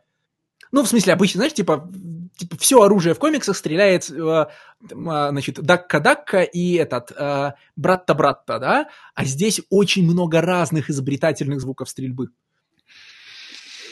А ну, он кассетов там и всего прочего. Да, да. Вот у Драготы периодически есть, когда, я не знаю, ускоряется вот этот футуристичный байк, и именно вот звук ускорения, он в виде э, из выхлопной трубы, mm-hmm. господи. Э, газов. Выхлопа, выхлопа, да. Собственно, вот в виде этого звука. Очень круто. Вот. И вообще вся сцена, я вернусь, э, закончу, потому что там видно, что Хикман просто хотел, вот он долго шел к ней, возможно, он устал, но именно на этой сцене он оторвался, когда Арчибальд, который настолько всех уже просто, простите, заебал, и даже в тот момент, когда его уже подстреливают, и он начинает говорить и он спрашивает, типа, какие-нибудь последние слова, и он начинает говорить, да, скажите, опять начинает свою эту пафосную телегу, что я был man of consequence, tell them I was... И, и сразу понимаешь, что у него вот примерно на пять минут монолог. И он тут же прерывает его выстрелом и типа how about I just tell them you are dead. И это просто настолько восхитительный вот этот вот хитмановский ванлайнер, вот эта прибивающая абсолютно фразочка. Восторг. И при этом Хит, Хикман в, у, дает э, и нашим, и вашим, потому что в этой же сцене э, раньше Арчибальд говорит э, судье, ты считаешь, ну, я не могу сейчас процитировать и быстро найти страницу, мол, э, не так уж, как это, немного крутости в том, чтобы говорить очень коротко, да, в смысле, Э, в одной и той же сцене нам показывают, ну, типа, признается крутым и сухая ванлайнеровость э, судьи, такая э, Клинт Иствудовская, да, и, велери, и велеречивость и остроумие э, Арчибальда. Типа, Хигман не выбирает, э, не говорит, что один из этих подходов к, значит, к крутому говорению более, лучше, чем, более классный, чем второй. И я им, как это, благодарен ему за это. Я еще раз хотел еще кое-что про эту сцену, потому что, ну, я не знаю, она вот э, насколько реально под конец утомил Арчибальд и настолько просто изумительно вот именно с сторителлинговой точки зрения эта сцена, потому что если вы откроете первую страницу 45-го выпуска, она нас встречает с трех э, одинаковых прямоугольников, которые показывают всех персонажей но при этом они все э, находятся в разной части э, этих прямоугольников. И это ровно отражает то, каким образом они относятся к суде. Потому что если вы следующую страницу перелистнете, видно, что Арчибальд отходит вправо, они э, вымеряют вот этот треугольник, чтобы между ним было равное расстояние, и на предыдущей странице Арчибальд тоже на панели склонен ближе к правой стороне. Бен Соломон соответственно, в левой. Но у Бена Соломона, так как в нем еще есть этот индейский шаман, то как бы он полностью заполняет. И только судья стоит со своим I'm here to eat, и в очках вот уже сразу нам как бы тизерят следующую страницу от, по поводу того, как они расходятся по сторонам. Это настолько лаконично, кажется, это просто, когда сейчас, ну вот да, пожалуйста, вот это же очевидно, но, но как бы нет, вот это та самая простота, которая гениальна мы решили обсуждать комикс по порядку, но а порядок этот оказался обратным. Не, просто, просто в конечном итоге э, как бы East of West это комикс про крутые моменты и крутые фразочки. И я поражен тем, что это не совсем тот регистр крутости, которым Хикман пользуется обычно, когда когда я, близ... Когда я в своей жизни близко общался с комиксом Джонатана Хикмана «Инфинити», меня просто, мне просто отравил, всю, короче, отравил всю душу подход Хикмана, когда э, мелодраматические моменты он выносит за кадр, а в кадре оставляет э, пафосные моменты победы и поражения, но подает их не через поведение персонажей, а через панорамы и закадровый текст, да? А, ну вот его это, без, типа, его э, бесконечное подражание, опять-таки, Симонсону э, в Infinity, в смысле, э, практически все эпические битвы в комиксе «Бесконечность» — это одна и та же «He stood alone at Geller Brew and the answer was enough», повторенная 10 раз на разные лады, да, с драматическими подниманиями флагов, этим ох, как называется этот персонаж из New Universe, который очень важен для бесконечности? Старбренд? Да, Старбренд. Да, значит, драматическое замирание Старбренда. Короче, практически во всех, э, практически во всех эпических сценах, кроме сцены, где к, к Тору возвращается молот, Хикман использует один и тот же прием. И этот прием, очень, во-первых, очень утомляет, во-вторых, у, te, у тебя как бы отнимают твою собственную способность судить о эпической крутости момента и заменяют ее комиксным аналогом э, оркестровой, значит, оркестровой, э, господи, оркестрового саундтрека, который сопровождает киношный кадр. И в East of West он этим вообще не пользуется, да? Он всегда передает, э, э, передает эпику э, через конкретных персонажей или через их конкретное присутствие в сценах. Даже в не очень, э, ну, типа, в не очень сюжетно обоснованных сценах, как упомянутый тобой момент бомбардировки э, значит, дворца Мао, да, э, это не панорамный взгляд э, на огромное историческое событие. Это, э, ну, происшествие, ну, которое мы видим, ну, не то чтобы прям глазами этой... У нее сложное китайское имя, как вы его произносите? Сяолин? Вот, да, Сяолин. А, не то чтобы мы из глаз Сяолин это видим, но мы присутствуем в сцене постольку, поскольку в ней присутствует Сяолин. Да? Мы с ней поднимаем голову и с ней видим разрушение. А, это, это гораздо для меня, например, эффективнее в смысле попадания в мои ощущения и коммуницирования мне драматической важности момента, чем то, как это Хикман делает в большинстве случаев в марвеловских комиксах. Я сейчас зашел в э, Википедию для, э, посмотреть как там перечислены персонажи, ну, чтобы мы не упустили, да, раз мы решили обсуждать по персонажам. И там очень интересная группировка, классификация. Соответственно, characters. Есть группа Pro Apocalypse, есть Anti-Apocalypse и Independent. Вот.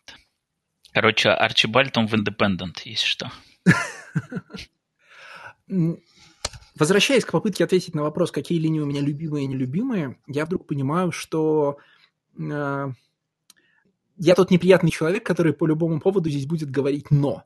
Потому что две мои любимые линии – это линия э, Вавилона и Шарика, но не та ее часть, где происходит очень типичная история про взросление. Ну вот, если вы, ну типа, если закрыть глаза на то, э, значит, как, как Кондова сделан кусок про обучение убивать, да, э, как, ну, фрагмент от, ну, типа, фрагмент от момента, где Шарик говорит, ну, теперь я буду преподавать тебе уроки убийства, до момента, как э, Вавилон, э, значит, заводит поросенка. А, и вторая э, линия, которая мне больше всего нравится, это линия э, стареющего вождя. Ну, ты там ты мужчина, который пожертвует собой ради своей нации, или мальчик, который будет играть в игру. Но она построена на взаимоотношениях с этими языческими божествами, с э, оленьей головой, ну, с оленьим черепом вместо головы, которая кажется не очень органичной для всего остального комикса. Потому что если это все история про политику и апокалипсис, то какие, блин, языческие боги? Зачем они здесь нужны? В смысле, э, до тех пор, пока, до тех пор, пока бесконечная нация говорит о своих старых путях и отказе от старой магии, все органично. Как только появляется натуральный языческий бог, который, значит, э, ну, там, жив, живет на особой земле, и, ну, и он не галлюцинация, не внутренний голос одного из персонажей, да, не лавкрафтианское чудовище, одерживающее кого-то, ну, значит, э, кого-то из героев, а прям отдельная, э, что ли, отдельный полюс в системе координат, который существует параллельно всему, да, людям, всадникам, а, значит, внешним этим лавфрентианским богам белого цвета, ну, в смысле, не богам, тварям, да, вот здесь мне что-то кажется инородным для основного, как бы сказать, для основной парадигмы комикса. Они только появляются в другом порядке, Леш, потому что это божество появляется вместе с Чивею, вот, с этим избранным. А отказ от традиций и вот Endless Indian Nation, она появляется уже в конце, когда у них происходит первая сходка, когда объявляется, собственно, война. Ну, нет, я имею в виду, э, безусловно... Как, когда вождь приходит к этому? Да, я когда говорю о любимой линии, я имею в виду именно линию вождя, да, как, э, значит, вот, которую фактически можно отсчитывать от момента, а, когда происходит первое, когда мы первый раз видим совет вождей в, в городе машин. С этого момента, потому что, а, значит, вождь вождей перестает для тебя быть маркером индейской нации и становится отдельным персонажем с отдельной внутренней драмой. Ну, вот, как он там, значит, гонит на байке вдаль, значит, как он там садится думать, вот это все. Ну, я не знаю, честно говоря, что вот прям принципиально для тебя здесь инородного, потому что тут же, в общем-то, комикс про традиции, отказ от этих традиций и попытку заменить магией, магию наукой. И я в этом плане э, удивлен, что Никита в числе своих любимых не назвал и э, Indian, э, Endless Indian Nation, потому что это реально Machine State, это просто те самые guys, которые будут бомбить мутантов. Вот. Не совсем, не совсем так, и все-таки Machine, Machine State из X-менов это четкий антагонист X-менов, это нормальный, хороший враг X-менов, наконец-таки. А индейцы, э, Native Americans, они просто немножко теряются для меня в среди, опять же, того же Арчибальда или среди э, э, как Union, да, вот те чуваки, которые постоянно что-то пытаются сделать, но у них все просто проваливается. Те, у которых, бел... те, у которых белая башня или, или Техас, наоборот? А, нет, не... в Техасе судьи. А кто проваливается? В Юнионе А, там восстание, бунт перманентный. Да, где у них бунт постоянно, где дама. Да, а, ну, этот- это союз, да. Юнион, да. Вот, да, Union, вот. Я просто забыл, как его зовут, да. Никита, И, чтобы э, ты, я тебя перебью, чтобы ты не страдал со словами Native Americans, вот тебе э, лайфхак от наших друзей-канадцев. Это э, их кор- корректно называть первые нации. First Nation. А, ну да, и в Канаде есть даже, если я правильно помню, Министерство по делам первых наций. Ну, это типа а, за пределами комиксов, в котором они называются «Бесконечная нация», да, это хороший способ не пользоваться словом окей. «индеец», там, типа, знаешь, там, Native American это вообще как по-русски перевести, да, особенно без слова абориген, которое само по себе заряженное. Первые нации, ну, в смысле, нормально, первые нации на Ну, американском прикольно. континенте. Прикольно. Ну, в общем, э, первая нация, она действительно теряется здесь для меня, потому что мне интереснее наблюдать за тем, как все нафиг валится из рук Юниона, мне интереснее наблюдать за судьей и, ну, естественно, Арчибальд. А, линия Китая для меня... Ну, Так, сейчас мы уже прыгаем, прыгаем. Мы, мы, мы давай, раз мы Арчипальда уже перемыли косточки, Давай, да. мы сейчас перепрыгнули уже к э, первой нации. Стойте, у меня тогда еще, если мы не возвращаемся к Арчибальду, у меня один вопрос про него остался. А, Давай. Почему в, ваншоте World утверждается, что у него хранится оба глаза, и если я правильно понимаю порядок выпуска номеров, по-моему, этот секрет в ваншоте World раскрывается раньше, чем в основном сторилайне.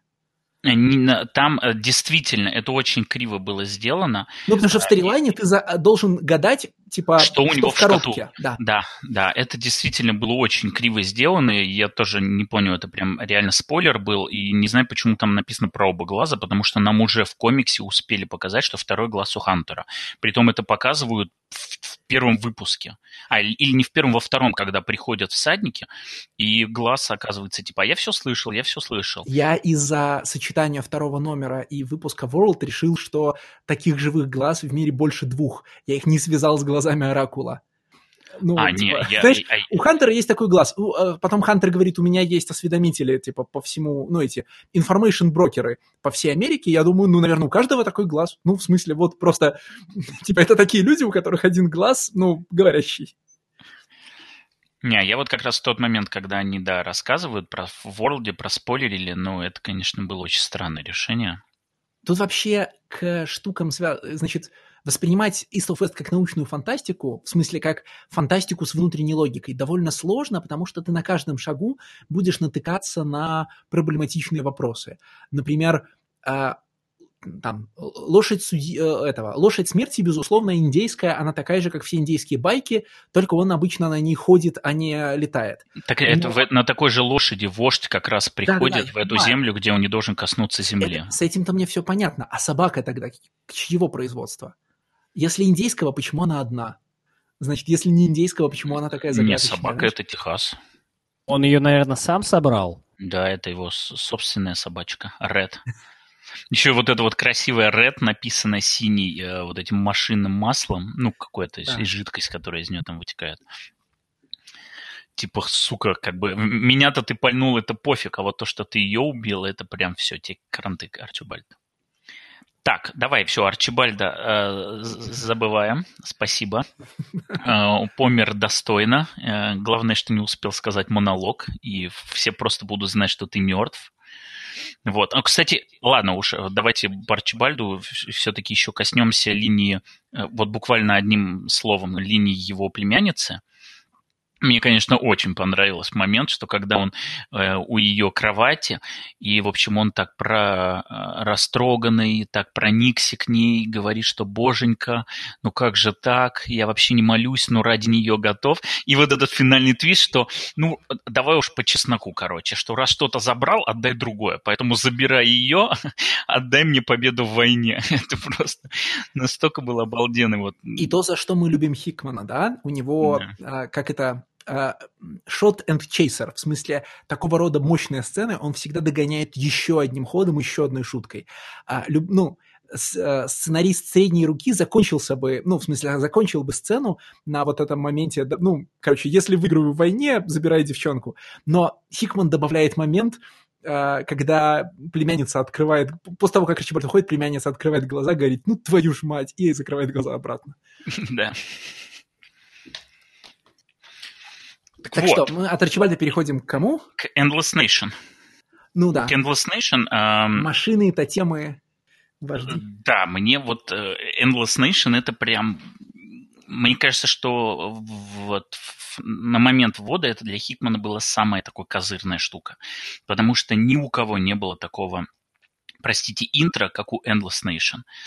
Потому что вот там же даже их представляют, что они...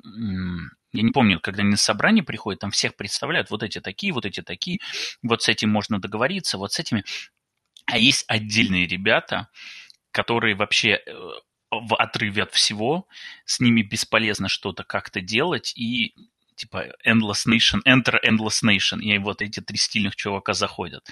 И потом в следующий раз, когда типа они вступили в войну и нам показывают эти огромные, это даже не Hell Carrier, это просто гигантские космические корабли, которые летят уничтожать этот бедный реднековский Техас, в котором максимум технологии это вот эти собачки бегающие. Это, конечно, впечатляет. Ну и вообще с точки зрения дизайна, вот весь этот город, э, их вождей, вот эта вот э, яма, в которой они находятся, тотемы, прям очень круто. Мне кажется, что Хикман здесь вот прям оторвался по полной, ну, вместе с Драготой. Меня озадачивает только то, что он всех, э, как бы сказать, он же, он же всех, все первые нации свалил в одну большую кучу и, как бы сказать, не то чтобы он, не то чтобы он типа их всех смешал, да, а как в, опять же, в One Shot World мы видим, что Endless Nation это на самом деле э, типа индейцы северо-запада, да, это э, объединение племен Лакота, потому что у них, э, ну, государственный язык, язык это Лакота, да, да? да, и это, соответственно, э, типа те, чув... те чуваки, которые дольше всего, если я правильно помню историю США, это те чуваки, э, которые дольше всего держались в войне с белыми людьми. Ну, в смысле, те, с кем шла затяжная позиционная война, да, а, но при этом, в, ну, типа, в Америке Хикмана не существует вообще ни индейцев равнин, ни ракезов, значит, ни, ну, в смысле, ни мезоамериканских индейцев.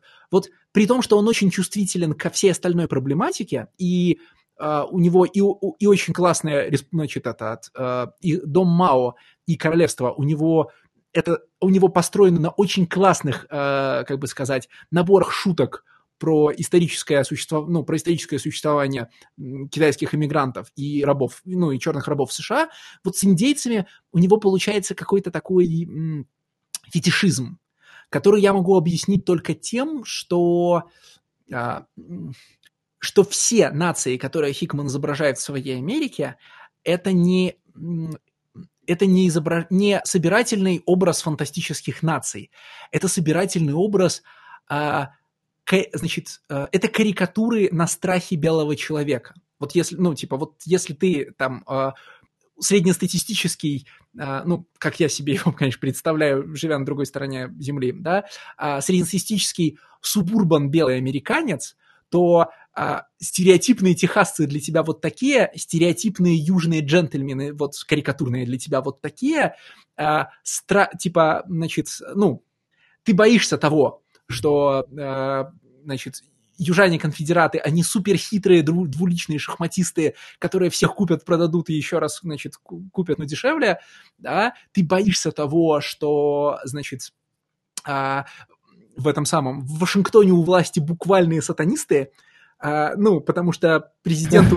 Потому что Пиццагейт. Слушай, Нет, потому что, потому что президента в Белой башне, значит, у президента в Белой башне, у женщины, да, фамилия Лавей. Ну, Левай, но мы же понимаем, да? А, да-да-да. Не, Нет, ну, ну, слушай, очень классное прочтение, мне очень нравится, потому что Hillary smells like sulfur. Вот это все, да. И тогда, конечно, у тебя существует только один вид индейцев, да? Это те, это те индейцы, которые... Это которые дрались дольше нет, всего были. Не, не, нет. классные. Про них ты не помнишь. Нет, это те индейцы, у которых казино, и поэтому у них их мало, но у них куча бабок. Кайф. Леш, вот это надо выводить прямо на сайт в этом. Это вот, это первый раз, когда твой метатекст мне зашел. Let's not start sucking each other's dicks. Кайф, вот это мне нравится прям, вообще супер. Я лично к, к этим же вопросам задавался, но пришел к более прозаичной версии, что это точно такой же пережиток традиций и вся эта разобщенность. А сейчас мы одна нация, и как бы не обозначено какая. Да, написано, каким языком они говорят, но это просто самый известный читателю американскому язык, и, собственно, все. Дальше нет никакого разделения. Дальше разделение идет на уровне, что там много э, шефов, ну, шефов, как они Вождей. называются? Вождей, да. И, а, и есть вождь над всеми вождями.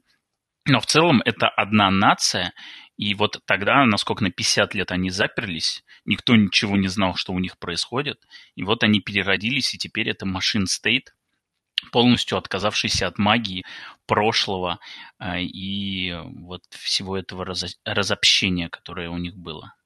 И это очень классное, кстати, об- э, классно обосновывает, почему они ведущие робототехники.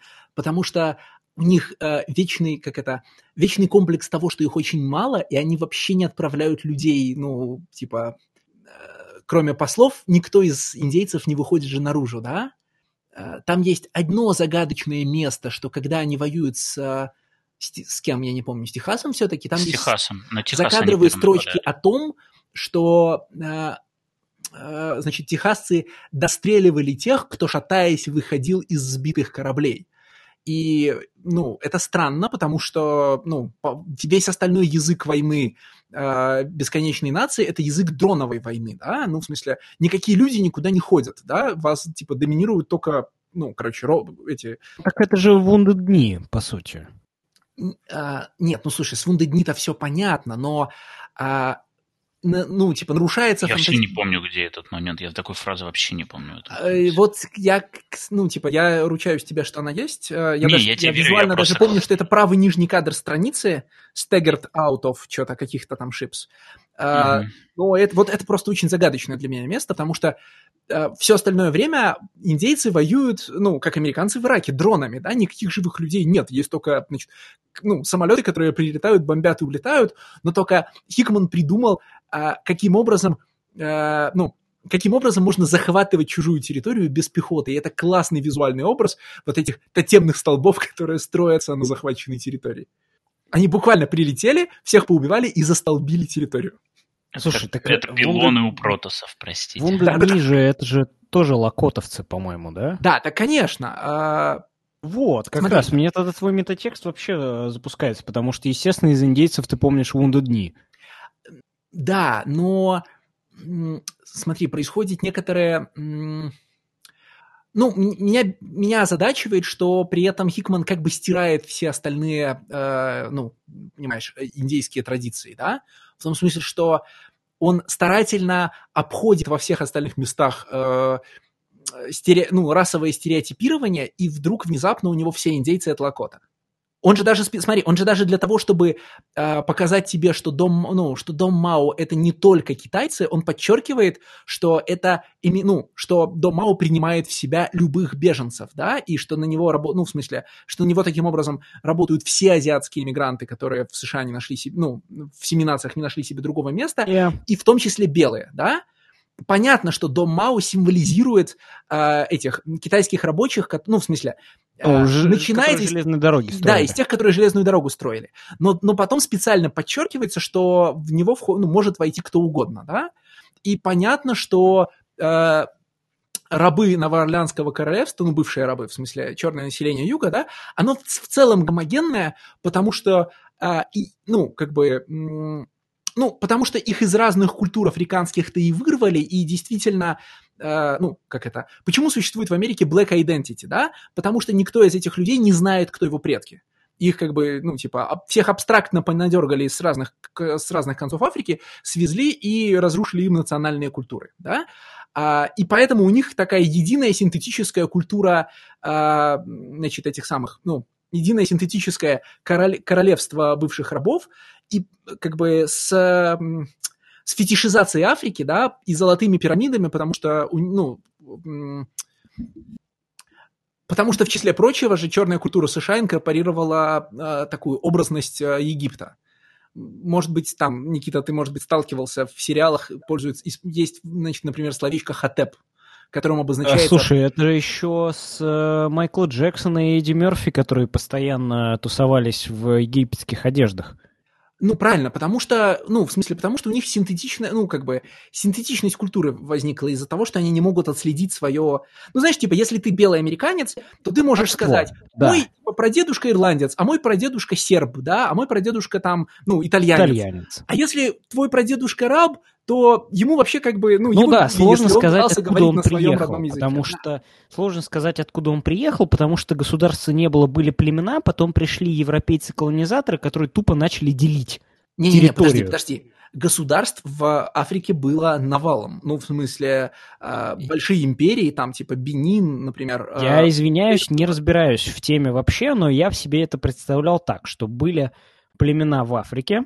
Ну, ты меня, естественно, нужно меня поправлять, э, что были племена в Африке, потом пришли европейцы-колонизаторы, которые просто тупо начали делить территорию, и поэтому такое огромное количество а, именных конфликтов, которые потом э, разросли в 70-е, 80-е и дальше по 2000-е в гражданские войны, где нет, одни нет, племена так. другие. это работает не так. А В Африке, значит, о... Африка достигла высокого средневековья так же, как и Европа. В смысле, мы просто мало изучаем ее историю, и я в ней прям тоже нифига не рублю. Как бы у меня есть такая галочка, наконец прочитать вот эти книжки по истории Африки, изданные в Советском Союзе. А, Но я их так и не открыл. В ней были большие империи, значит, э, богатые, там, типа, э, богатейший, типа, там, богатейший город Африки Тимбукту, все дела, да. А, У них были большие такие э, феодальные государства, которые воевали с друг с другом. Но когда, э, значит, типа, когда постколумбовские колонизаторы начали покупать в Африке рабов и привозить их в США, ну, в смысле, в будущее США, да, на территорию Северной Америки, поскольку они брали по чуть-чуть от разных, э, ну, типа, по чуть-чуть от разных э, наций, племен и государств, у этих чуваков, ну, в привезенных рабов не было общего языка, и они вынужденно учили английский, ну, или испанский, или голландский, ну, кого куда привезли, да, как язык внутреннего общения между собой. Ну, блин, вы, типа, работаете э, сцеплены, э, буквально скованные одной цепью, вам нужно как-то разговаривать между собой. Единственный общий язык у вас, э, ну, этот самый, язык рабовладельца, который все равно придется выучить. И от этого ну, и, защ- и плюс, конечно, от того, что вам не позволяли иметь никак... в смысле вам, им не позволяли иметь никакой письменности и никакой собственной культуры, и это пресекалось, ну, палочным методом. А, из них очень быстро уже в, там, в, типа, в 17 веке выбили любую способность сохранять свои какие-то там народные традиции и прочие штуки, и поэтому ты, ну, типа, ты не можешь ответить, кто твои предки. Твои предки – рабы, привезенные в таком-то году на такую-то плантацию, а дальше все смешалось, э, расплылось, и, ну, поэтому ты, типа, э, поэтому после гражданской войны, да, э, значит, с- как это, свободные, свободные черные американцы стали свою культуру конструировать из всего, что попадалось под руку, а, и поэтому, например, им так хорошо, ну, как бы отсюда огромное, ну, в- в 20 веке это же выродилось, выродилось, вылилось в, в нацию ислама. В смысле, в- как бы Малькольм Экс и его последователи сказали, слушайте, чуваки, если мы все равно не знаем, откуда мы, да, а, и как бы нам, нам уже не настолько принципиально, из какого конкретного места в Африке мы происходим, давайте просто договоримся и все вместе возьмем арабскую культуру. И поэтому там Мохаммед Али, да, поэтому, значит, э, другие арабские имена, потому что, ну, как бы африканская, африканская культура у нас не унаследована, христианская культура вся фонит рабовладельцами, э, и э, именами, которые рабовладельцы давали рабам, да, ну, в смысле, хри- типа христианские евангельские имена. Поэтому для того, чтобы все это как бы разом отрицать, давайте просто примем ислам. Отлично. This is the most interesting podcast. Блин. Я причем... Слушай, не, я- я, боюсь, что я причем лажаю в таком количестве, ну, типа, блин, я чувствую, что если бы я этот подкаст слушал со стороны, как я, типа, слушаю другие русские подкасты, где а, на пальцах объясняют сложные исторические моменты, я бы приходил в бешенство от количества ошибок, которые делает говорящий. Я, не, слушай, я очень э, условно знаю историю Малкольма Экса, в основном по документалкам, но вот этот тезис о том, что почему нация ислама, потому, да потому что рабовладельцы христиане, он никогда там не фигурировал. И это кайф просто. Прям лучший подкаст, ребят.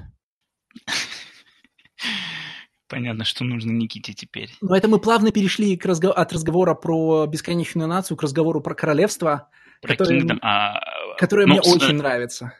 Э, Я про нацию еще хотел спросить. То есть мы э, Волка и Ворона будем обсуждать в отрыве от Да, бесконечной я нации. думаю, что их надо Окей. обсуждать вместе с э, всадниками. Окей, хорошо. Тогда мы переходим к королевству, да. Да, с золотыми пирамидами, а, ш- значит, просто шикарным парнем э, Джоном Фриманом. Супер надоедливым девятым, кажется, он девятый был, Да, он девятый. который там Слушайте, вопит а вам это не напоминает, э, простите, звездную пыль?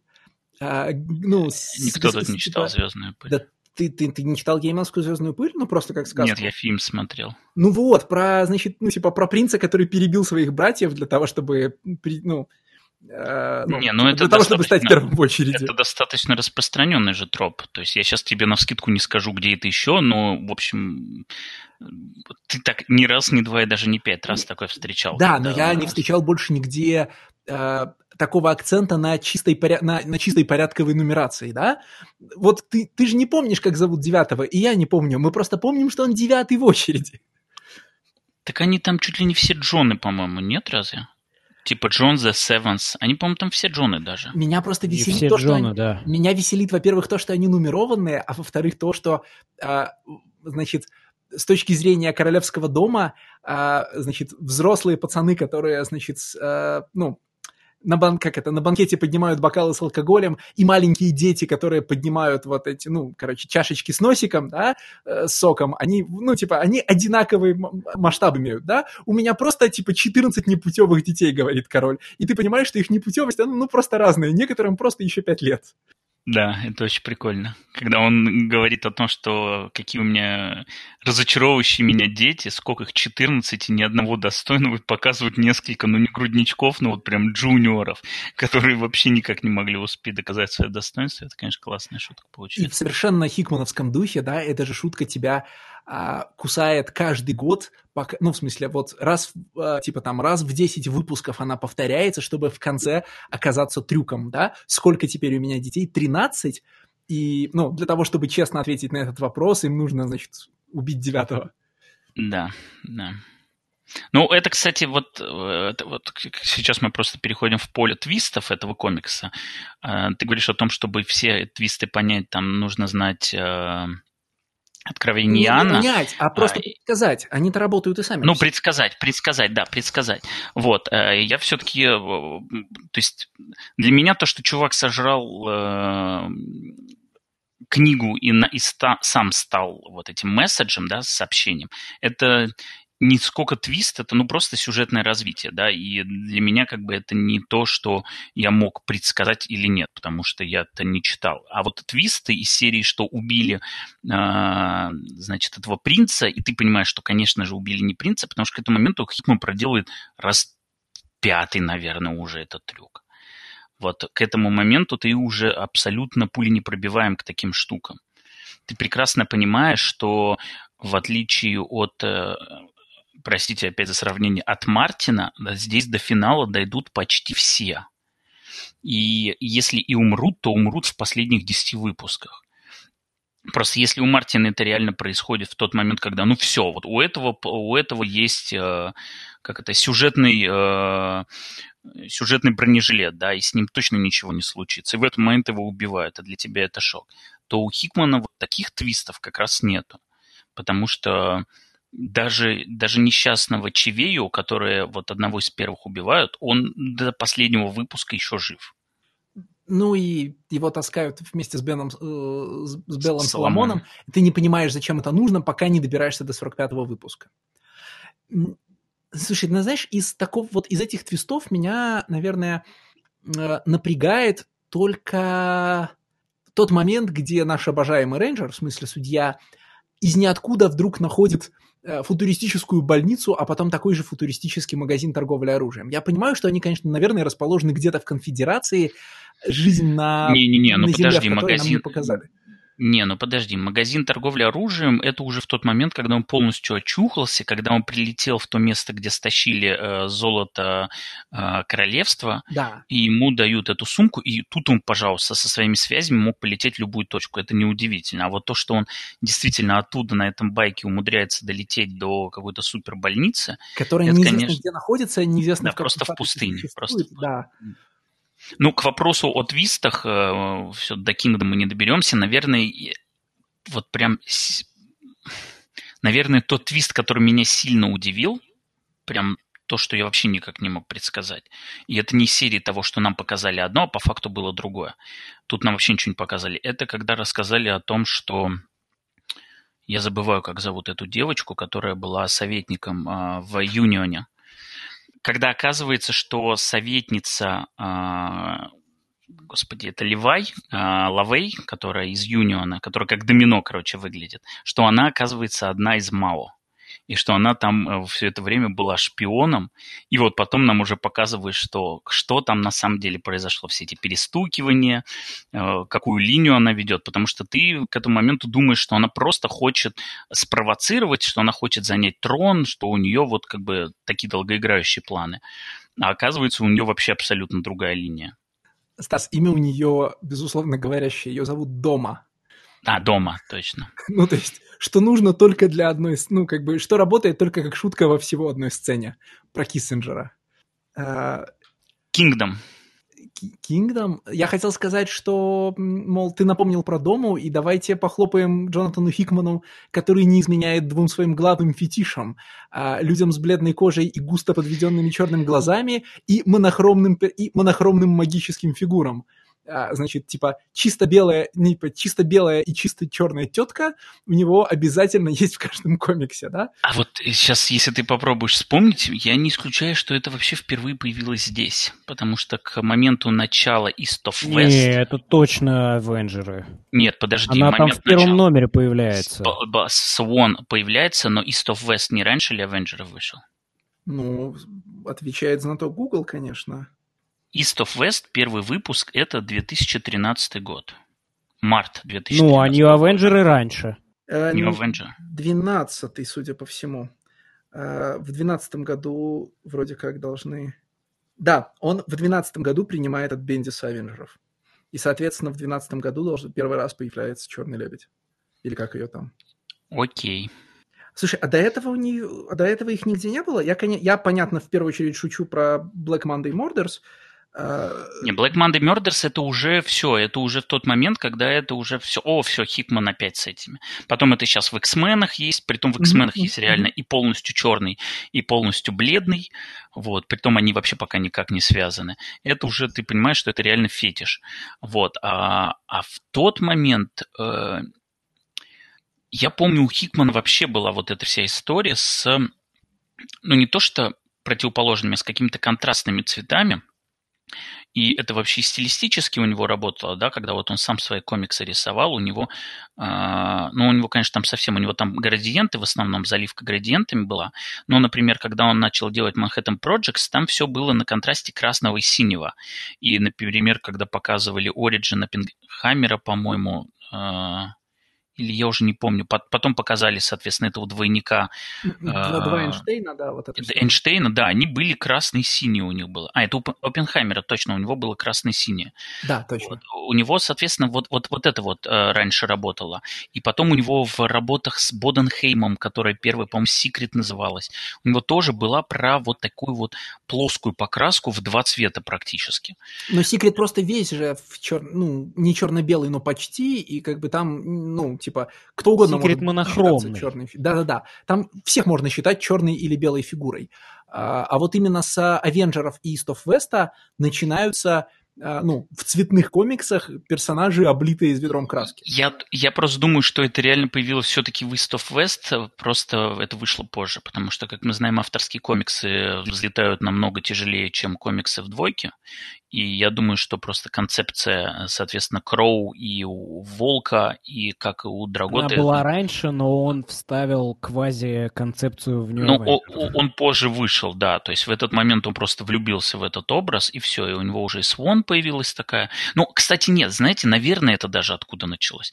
Я думаю, что это все еще началось с FF. У них костюмы были бело-черные, прям такие же.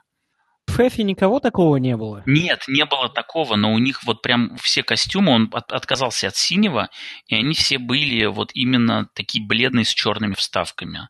То есть это даже не черно-белый, потому что белый здесь э, даже не асфальтовый, то есть он такой, как... Ну, короче, это не совсем белый.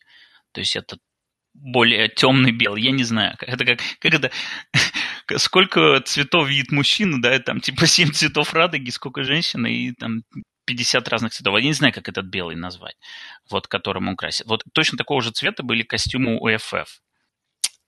Anyway, э, мы слишком далеко ушли.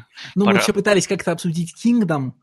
И Пора вернуться его к эту, значит, да, и та, значит, шикар, шикарность Джона Фримана и всю эту линию, значит, Ромео и Джульетты. Ну, то есть, на самом деле, не Ромео и Джульетты, но вы понимаете. Просто э, Хикм, там, когда Хикману удаются персонажи, э, говорящие э, пафосные онлайнеры, вот они ему уже удаются от души, да, а, значит, фримановская, я надеюсь, типа, я надеюсь, парни, что вы крепыши, потому что лично я тут ни монеты не подниму, вот это, конечно, в общем, мне очень нравится, да. Вот, э, не знаю, тоже, э, мне нравится, что они фримены, что они все Джоны, и мне нравится отец, но вот сам Джон мне вообще не нравится. И как раз вот эта его часть, что он самый лучший из сыновей, а отец всех сыновей считает негодными, ну, прям такой очень минимальный конфликт, я не ну, знаю. Ну, нет, дело не в конфликте, да, дело в том, что в конечном счете East of, ну, типа East of West это, ну, э, не хочу сказать кейпота, да, но кейп adjacent comics, в том смысле, что важная часть удовольствия от него – производится э, тем, как, как круто себя ведут персонажи и как круто они отражаются друг от друга. И Джон Фриман, во-первых, шикарно стреляет, включая, ну вот, включая, значит, его замечательный выстрел из-за спины, да, а, а во-вторых, а, у него есть прекрасная сцена с отцом, а, значит, поди купи себе страну, где они, ну, где они обсуждают дать денег, а, значит, Юнион или не дать, да где ты понимаешь, что нет, на самом деле-то он, типа, сына уважает, как в смысле, типа, см- он смотрит, как, как многого ли сын добьется в политике. Просто потом, когда сын начинает, ну, типа, гнуть свою линию, в смысле, играть в свою сектантскую игру, значит, ну, отец начинает ему дока- напоминать, что надо быть отцом народов, а не, значит, заниматься а, там, короче, концом света и своим, значит, прокатным баптизмом, и вот тут-то у них конфликт и, и обостряется. Ну, тут глобально конфликт, конечно, супер тривиальный по поводу отцовских ожиданий и того, что, в общем, сын сам хочет свою жизнь выбирать. И, в общем-то, вся линия отца, она про то, что хорошо, пусть он пока поиграется, вот ему дам немножко времени, но потом-то ты все равно станешь королем, и ты все равно станешь тем, кем я хочу тебя видеть.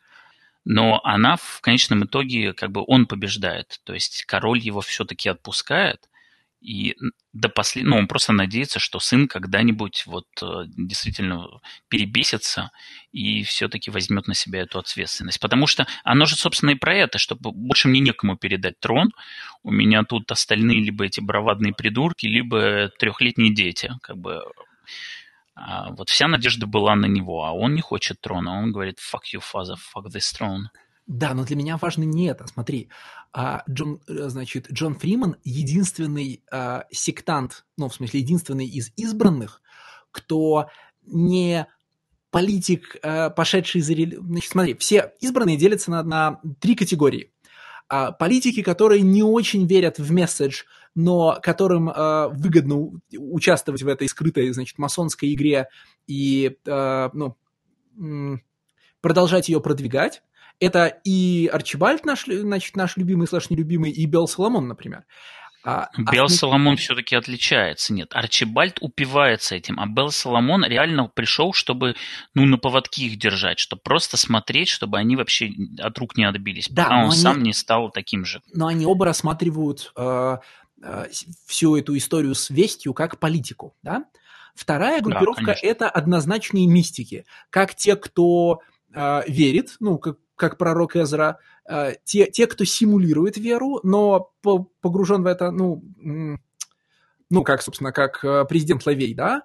Э, и те, кто испол, ну, там, исполняет пророчество, как волк, например. И есть отдельно Джон Гудман, который производит, э, Джон Фриман, который, при- э, который во всех отношениях ведет себя как нормальный человек, ну, в смысле, как персонаж нерелигиозного комикса, да, но при этом прям всерьез топит за, значит, за, свою, больш... за свою большую сектантскую идею. И э, это делает это его интересным.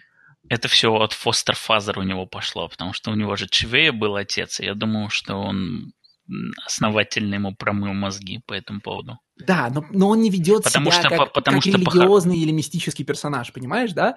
Ну, э, э, мне просто в этот момент как бы как раз-то возникает этот конфликт, да, родного отца и того, кто тебя воспитал. Потому что родной отец – это король, который одни ожидания, а религия – это то, что осталось тебе от отца, который тебя воспитал. Я думаю, что все корни отсюда тянутся, потому что он реально абсолютно никак этой религии, то есть вот ты реально никаким образом этого персонажа с религией связать не можешь. Он не фанатик, он не использует это а, для как какое-то средство, да, он, он просто верит, и он за это цепляется. Почему? Потому что это то, что осталось, осталось у него от отца. Ну, воспитавшего. Нет, ну, слушай, ну, в принципе, ты знаешь, культурная религиозность-то так и работает. Но просто я говорю, э, это делает его объемнее там, где э, сектантская вера делает других персонажей более плоскими э, одновременно. Ну, возможно, я здесь не могу коммуницировать свое, восхищение Джоном Фриманом, конечно. Э, Я до последнего, честно говоря, ждал, что с э, визирем будет какая-то все-таки плохая развязка. То есть, э, по-хорошему, их отношения, да, и вообще вся эта линия э, Джона Фримана и визиря – это одна из трех линий, которые отражают основной конфликт. Основной конфликт, э, как бы, между прям личным и он- общественным. да, он проговоренный вот этот э, well-being of the kingdom и desires of the heart.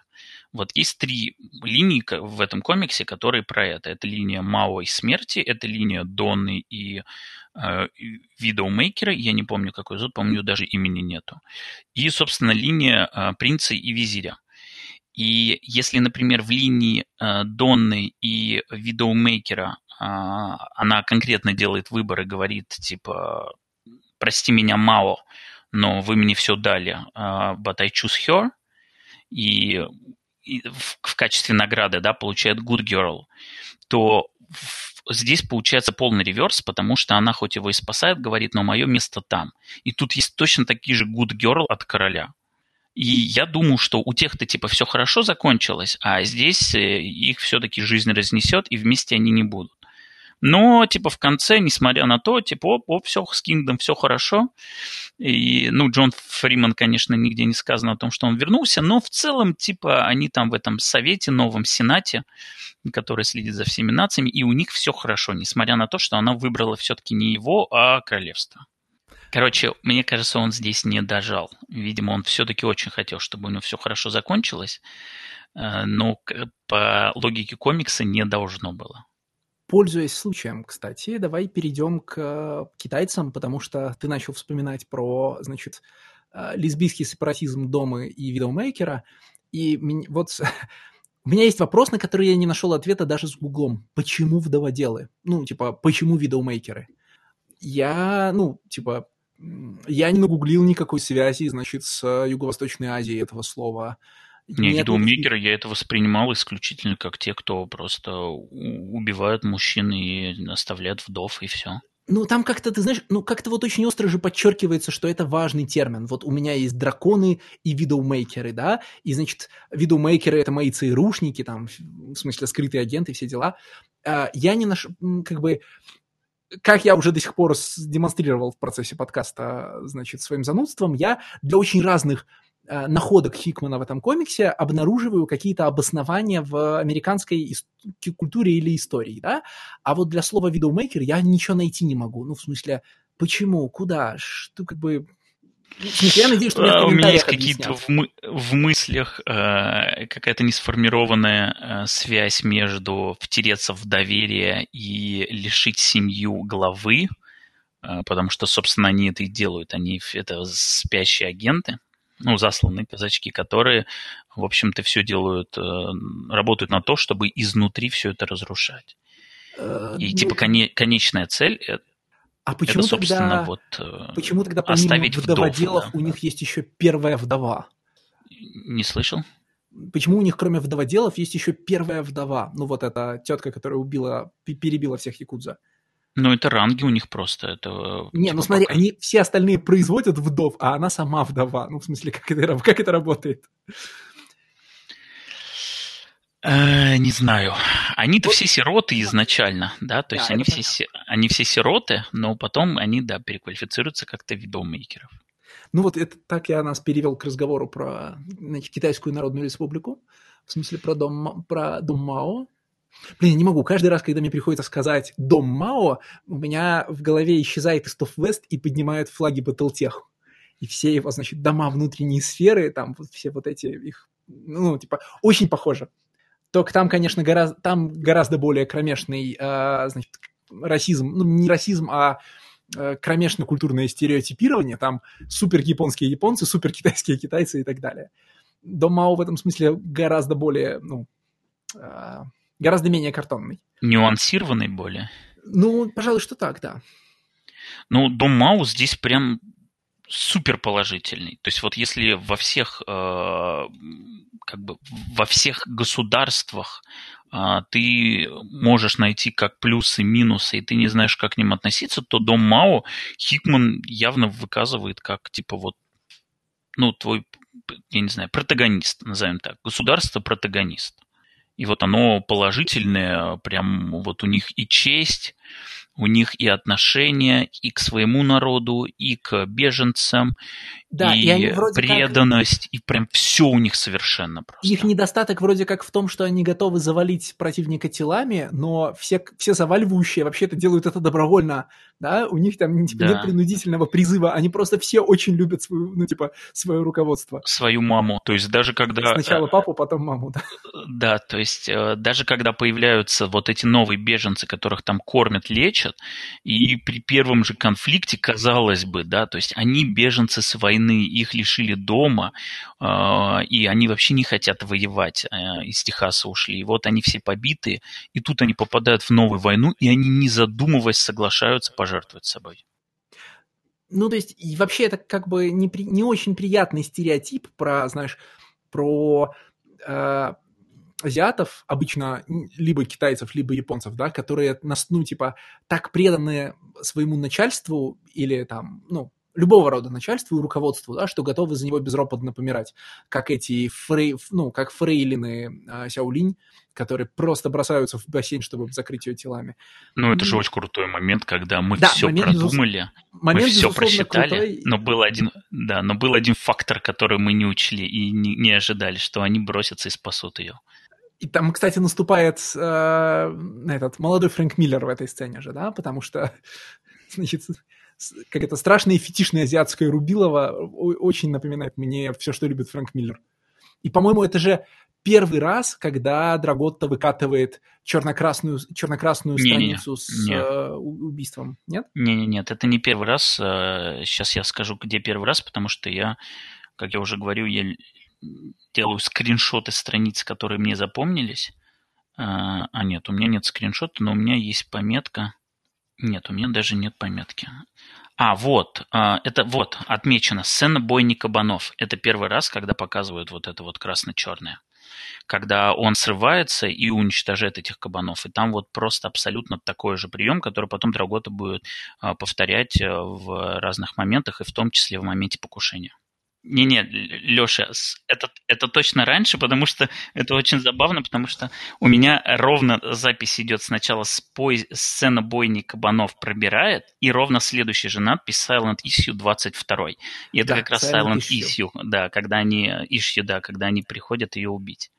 И в конце вот это фейлер, и он такой, типа, блин, это все усложняет. Я тут понял, что я забыл, почему ей руки отрубили. В смысле, как это, какая Такой была символизм? Это, типа, ну да, нет, ну не символизм, а просто зачем они это в принципе сделали? Вот вроде а... два раза комикс читал. В чем логика? Ну, типа, ну, понятно, они ее не убили, а спрятали, держат в плену, у нее классические ну, типа... комиксные вот эти футуристические наручники. Руки ей зачем отрубили? Ну, типа, она посмела себя, си... она посмела трогать их, этих всадников. То есть они же все время относятся к людям, а мясо, они же просто их называют мид, даже, даже этих пророков, даже чоузенов, это все для них мид. А она позволила себе до их уровня возвыситься и трогать. Ну, и, они... а, да... руки кто отрубает? Руки отрубает война, наверное, я не помню. Ну, э, э, просто в тот момент, когда понимаешь, что весь конфликт войны со смертью – это ревность, это, конечно, очень смешной это, твист. Это печально, просто. да. Ну, в смысле, типа, мы, наверное, к этому должны будем еще вернуться, но, честно говоря, от, и от финального противостояния всадников, и от ревила отношений всадников я ждал большего. Ну, ну общем, это такая штука, которая заряжается 45 номеров.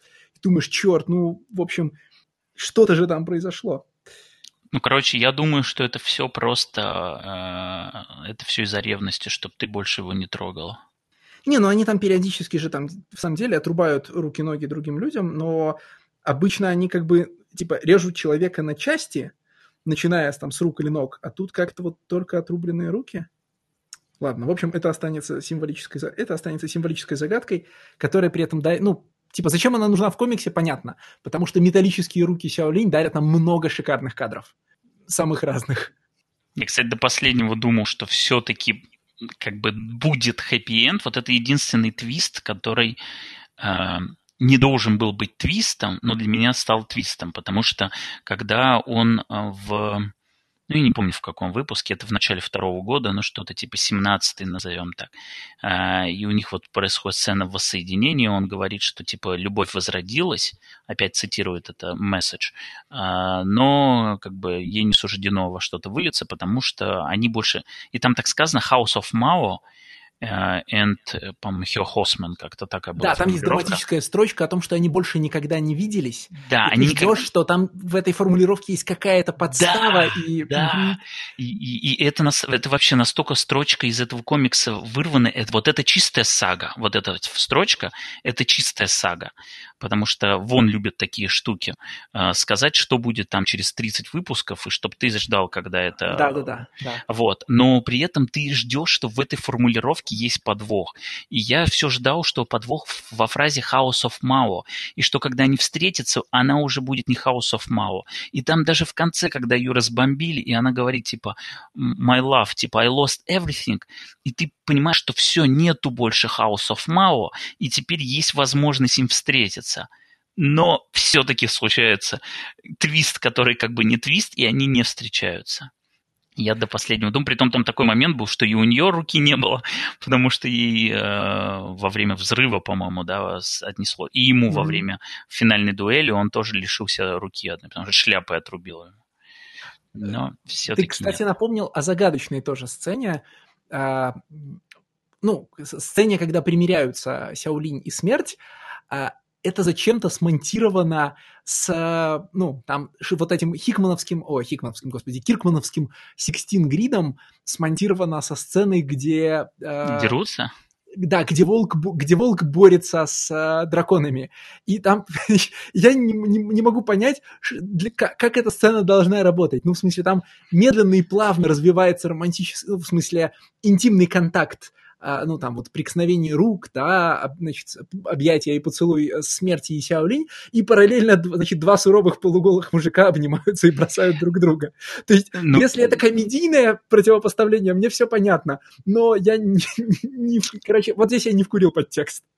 Не, я это не так увидел. Я увидел, что, во-первых, эта сцена начинается еще с того момента, когда у них не начинается э, сцена близости, когда они да, только... Да, да, конечно обсуждают, и ты это воспринимаешь как вот у них идет противостояние. Оно очень тихое, спокойное, но это противостояние вот смерти и той, кто его покорила.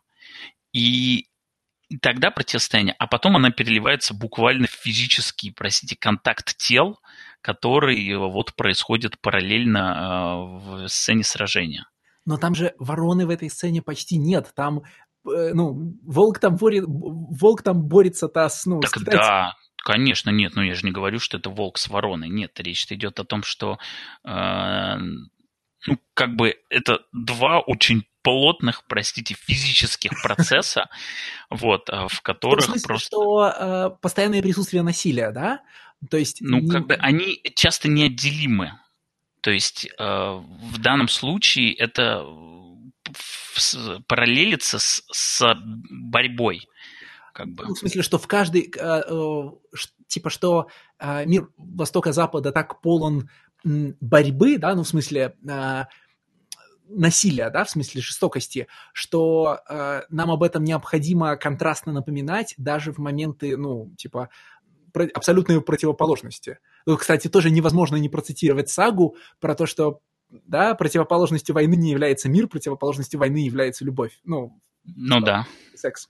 Да? да. А, но просто это как бы как-то очень, типа, комично смонтировано для меня, не знаю. Ну, там, не, но это действительно не должно как-то выстреливать, потому что даже вот эти реакшн фейсы их, когда они отвлекаются и видят, что происходит там на заднем плане, и вот это вот реально как, как, как, как в, как, господи, заговаривать, как в каких-то стрипах, когда ворона прилетает и развязывает, типа, вам, мальчики, туда нельзя смотреть, и все. Финальные кадры советского Аладдина, да, детям до 16 смотреть да, да, запрещается. Да. да, типа того. Ну, короче, про, про Мао, про Мао просто сейчас хотел сказать, что все-таки вот то, насколько они легко проиграли войну, это вот тот момент, когда видишь, что Хикман прям очень устал. Вот противостояние Мао и Арчибальда, и вот это вот противостояние, когда они ну просто там лицом к лицу сталкиваются, и вот настолько это э, неинтересно все происходит, без каких-либо твистов и прочее. Просто вот у него еще есть там эти роботы, а потом просто прилетает опять очередной самолет и сбрасывает бомбы. Все. То есть вот у Арчибальда все это реально прилетает самолет, сбрасывает бомбы. Взорвали э, новый Шанхай. Прилетел э, после того, как замочили э, этих роботов, я не помню, по-моему, это видеомейкеры, да, по-моему, выбрасываются, каким-то хитрым образом начинают на этих, как тараканы, набрасываться на этих роботов и вроде как побеждает технику конфедератов, но потом опять прилетает этот волшебный самолет, опять сбрасывает бомбы и типа все, он победил. Полностью нация Мао уничтожена. Хотя там показано, что просто гигантская армия идет. И, короче, вот эпика здесь совершенно не хватило. Вот так именно экшен для галочки, да? Да, ну то есть это... нужно было еще три страницы войны. Ну, как бы эм, это к вопросу, опять же, я буду снова проводить параллель с «Игрой престолов», в которых есть водоразделом вот эти вот сражения, да, все вспомнят, э, там, эти девятые э, серии каждого сезона, это либо твист какой-нибудь типа «Красной свадьбы», либо это сражение – даже если оно не очень. Там Blackwater, по-моему, был во втором сезоне, потом там с ходаками и прочее, прочее. Постоянно есть вот эти сражения, типа битва бастардов, и ты все время э, как бы ты ждешь вот этого большого спектакля, да, вот как это, и в эту серию, в общем-то, все вкладывают по максимуму, чтобы показать, как тебе там одним кадром это Джон Сноу тонет под тучи тел кажется, что здесь тоже должна быть, должно быть свое большое сражение, которое должно впечатлить. Потому что мы его не получили, когда Endless Nation напал на Техас, потому что ну, там совершенно разный уровень. Вот, когда тебя с неба бомбят, а вот ты всего лишь ковбой, ну, извините. Вот. А, а здесь, казалось бы, вот все идет к тому, что война-то, в общем-то, вот она здесь, вся война, потому что больше никто не участвует. Юнион война с самим собой, Kingdom отрешился, а, Техас быстро бомбили, Endless Nation все ушел, и теперь мир, потому что там волк пришел, и осталось две нации, которые вот должны столкнуться, и должен произошли, произойти большое сражение, и в этот момент мы получаем пшик. Слушай, я бы это описал так. Когда мы в, э, в телеке видим большое сражение в «Игре престолов», а, как бы контентом является тот факт, что ты видишь большое сражение в телевизоре, что это не э, кино, у которого, понятно, огромные бюджеты, а здесь реально толпа статистов в костюмах, значит, с оружием, э, ну, значит, бегает и вонзается. Это само по себе грандиозное событие, да, тебе показывают бабки на экране, да, а тебя показывают зрелище. А в комиксе, поскольку бюджет, ну, а, бюджет войны и сцены с говорящими головами примерно одинаковый, да, тебе должны показывать какой-то трюк. Массовые войны э, в East of West, э, все, кроме той, про которую ты говоришь, обладают трюком. В первый раз это э, тол, ну, типа, весь дом Мао против, значит, этих самых, против смерти Волка и Ворона. Трюк в том, что три человека разносят тысячи, да, второй раз э, трюк в том, что тебя показывают индейскую технику впервые. Ты понимаешь, что Endless Nation — это, ну вот, прям чуваки с, фантастической, с фантастическими девайсами. Э, трюк э, наступления пилигримов на этих самых, на Endless Nation в том, что войны не произошло, да? Армии сходятся, а, ну, и ты ждешь битвы, а ее не происходит. А вот трюка у вот... А, трюка у войны конфедератов с Китаем, ну как бы нет. Он должен быть в том, как Арчибальд провоцирует Сяолинь на войну, но эта сцена тоже, при том, что нам ее показывают два раза, не супер убедительна. Она заряжена тем, что Арчибальд в ее начале говорит, вот сейчас я вам покажу мастер-класс по провокации, прям мастер-класс по троллингу, да? Uh, ну, он использует глагол God, да? И мастер-класса по троллингу-то не происходит. В смысле, ну, не то чтобы там какие-то очень искрометные у них диалоги происходят вот в этой в сеансе видеосвязи. А, в общем, ну, опять, опять придется списать на то, что Хикман устал. И я думаю, что здесь, вот все-таки ты упомянул сцену пилигримов, которые набрасываются на избранных, и там-то как раз все очень круто. Там-то как раз вот мы получаем эту сцену с ходаками, когда эти кучи зомби набрасываются на огромного волка. И, в общем, там это все очень эффектно выглядит. Да, там-то, конечно. И, и ну, я не знаю, я могу это... Не хочется, конечно, Смотри, но, но мне почему-то кажется... Да? Мне кажется, что сейчас, мне не хочется, но мне, э, как скажем так, не хотелось бы думать об этом, но я не могу исключать и Драготу, и фактор Драготы, что он либо не захотел, либо не смог. Ну, то есть одно дело, когда одна армия набрасывается на кучу ярких персонажей, а другое дело, когда тебе надо показать сражение двух армий, и нужно сделать это очень изобретательно, они должны быть по-разному, и, в общем, там должны быть такие массовые боевые действия, и давайте-ка вот будем поменьше этого рисовать, потому что, Джонатан, я не выдержу три выпуска рисовать сражение войну Мао и Арчибальда я согласен, что есть такой нарративчик, что Драгота устает к концу, потому что э, ну, я очень разочарован, э, при, при том, что мы очень хвалили в начало 45-го номера и трехстороннюю дуэль, я очень разочарован схваткой смерти с всадниками. Потому что, ну, всадники просто превращаются в, как это, в больших щупальцатых монстров. Война просто отстреливает им все щупальцатые монстро, ну, монструозности. И Типа, в чем, ну, как бы грандиозный спектакль, к которому мы шли 45 выпусков, в чем событие. Практически любой предыдущий бой смерти с кем-нибудь зрелищнее, чем финал. Ну, при том, как на, при том, что мы как бы 45 выпусков ждем всадни, ждем, чтобы увидеть, в чем, ну, размах всадников, когда они сталкиваются с друг с другом, потому что до этого, ну, а, типа, троица, в принципе, ну, не встречает достойных противников, да? И, ну, как же сыночек? Вавилон. Ну да, но типа там... Не, ну на самом деле, смотри, на самом деле во флешбеке нам показали, как, например, Конкурора и э, Фомин, угу. э, он побеждает достаточно легко. То есть именно с войной у него был прям ключевая дуэль. И, собственно, и здесь тоже, как бы, и Conqueror, и Famine, он побеждает очень легко тут нету твиста, как бы ты не ждешь, что они окажут какое-то сопротивление. Я говорю не о твисте, а я с... говорю о зрелищности. Ну, а с когда войной... Мы... Ну, блин, когда ну, нам с войной в лучше... показывают, что он их легко побеждает, там есть вот этот шикарный splash, где они все, ну, значит, где они все летят в разные стороны и переворачиваются, да? А, ну, как это, э, всего четыре участника боя, но они все кубарем летят куда-нибудь по странице. Это очень зрелищно. Плюс к тому ты впервые видишь а, в действии взрослых всадников. А в 45-м номере, ну, от них, отпа- ну, как бы, ну, что, мы не видели э, этих, как это, мясистых щупалец, ну, мы пол, типа, 20 номеров уже смотрим на мясистые щупальца этого, ну, чудовища Эзры, и оно даже интереснее, потому что у него есть вот эта шикарная крокодилья улыбка. А всадники, ну, типа, дело не в том, как быстро он их побеждает, дело в том, что они не... а, ничего интересного на странице не происходит в визуальном плане. Ну, не знаю. За исключением, может Я быть, сейчас голода, который смотрю- ползет на руках, да, ну вот с момента... Ну, я сейчас смотрю эти страницы, и мне очень нравится, что на них происходит.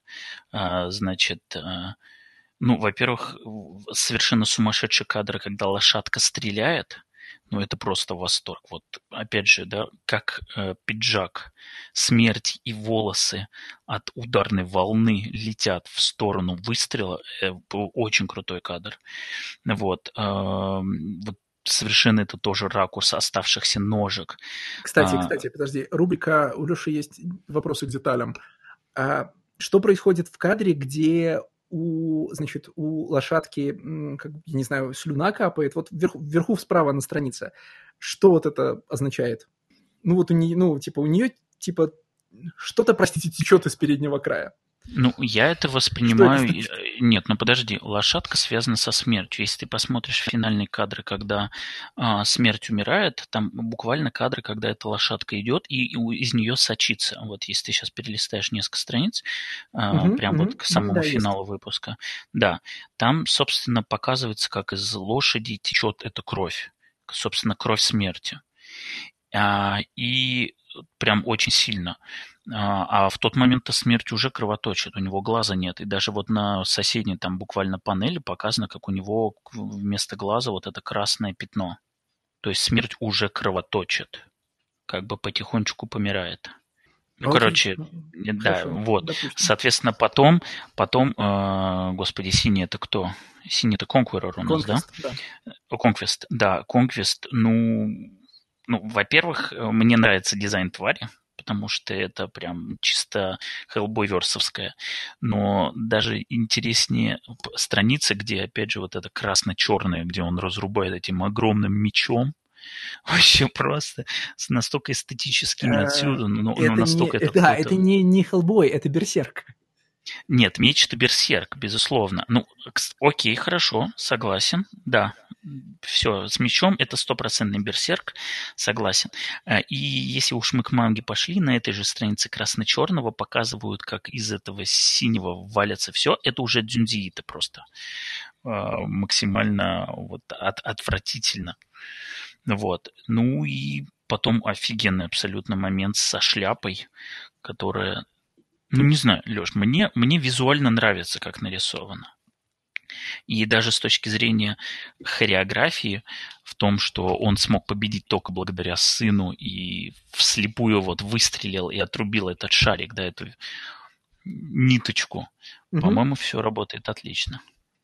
Другой вопрос, насколько как бы подоплека под всем этим была, да, и что про всадники, да, и в чем их был конфликт, и почему они настолько обозлились. Это уже, это уже кому как зашло. Потому Это что меня... вопрос размаха, да, потому что 40 выпусков ждать, э, ну, то 40 выпусков ждать то, что ты и так предсказываешь в первых номерах, ну, как такую базовую версию, да, это, ну, не, не супер, конечно. Нет, ты, ты действительно предсказываешь, что он их предал, и их было четверо, а теперь стало трое, и их это задело. Это одно. Но мне кажется, это специальная игра с э, завышенными ожиданиями. Типа вы ждете какого-то вот эпичного библейского размаха конфликта, а по факту здесь просто ревность. И, не знаю, мне очень позабавило. Я улыбнулась, скажем так. Ну, слушай, мы, кстати, уже фактически перешли к разговору об э, сюжете всадников, да, в который давайте сразу и вернем сюжет Вавилона, потому что это, в общем-то, один сюжет. Хотя мне, конечно, больше нравится кусок с Вавилоном, потому что сюжетная линия мальчика и его, э, мальчика и его шарика, да, дарит тебе постоянные визуальные гэги с тем, что видит Вавилон и что происходит на самом деле. А, а также, ну, а, безотказный совершенно трюк, а, который работает в любом хорошо написанном комиксе, чередова... ну, там, чередование моментов, когда ребенок говорит что-то как взрослый, и ребенок, который говорит что-то как ребенок. Я, опять же, сейчас не процитирую, но вот эта сцена, в которой, значит, в которой Вавилон отвечает, почему он искалечил Конквеста, да, мол, во-первых, есть вот такие и такие рациональные причины, а во-вторых, типа, во-вторых, he sucks and had it coming да? Э, да. Кстати, вот из этой штуки вообще, из контраста взрослого и детского поведения, в самых первых номерах Драготта извлекает очень много, как бы сказать, э, маны, да? Когда он э, пользуется тем, что э, пользуется тем, что всадники в детских телах, он постоянно строит какие-то интересные визуальные гэги на детскости их пластики, да, и на том, что, ну, там, на том, как контрастирует то, что они делают и о чем говорят, с тем, как это нужно изображать из-за детских пропорций их тел.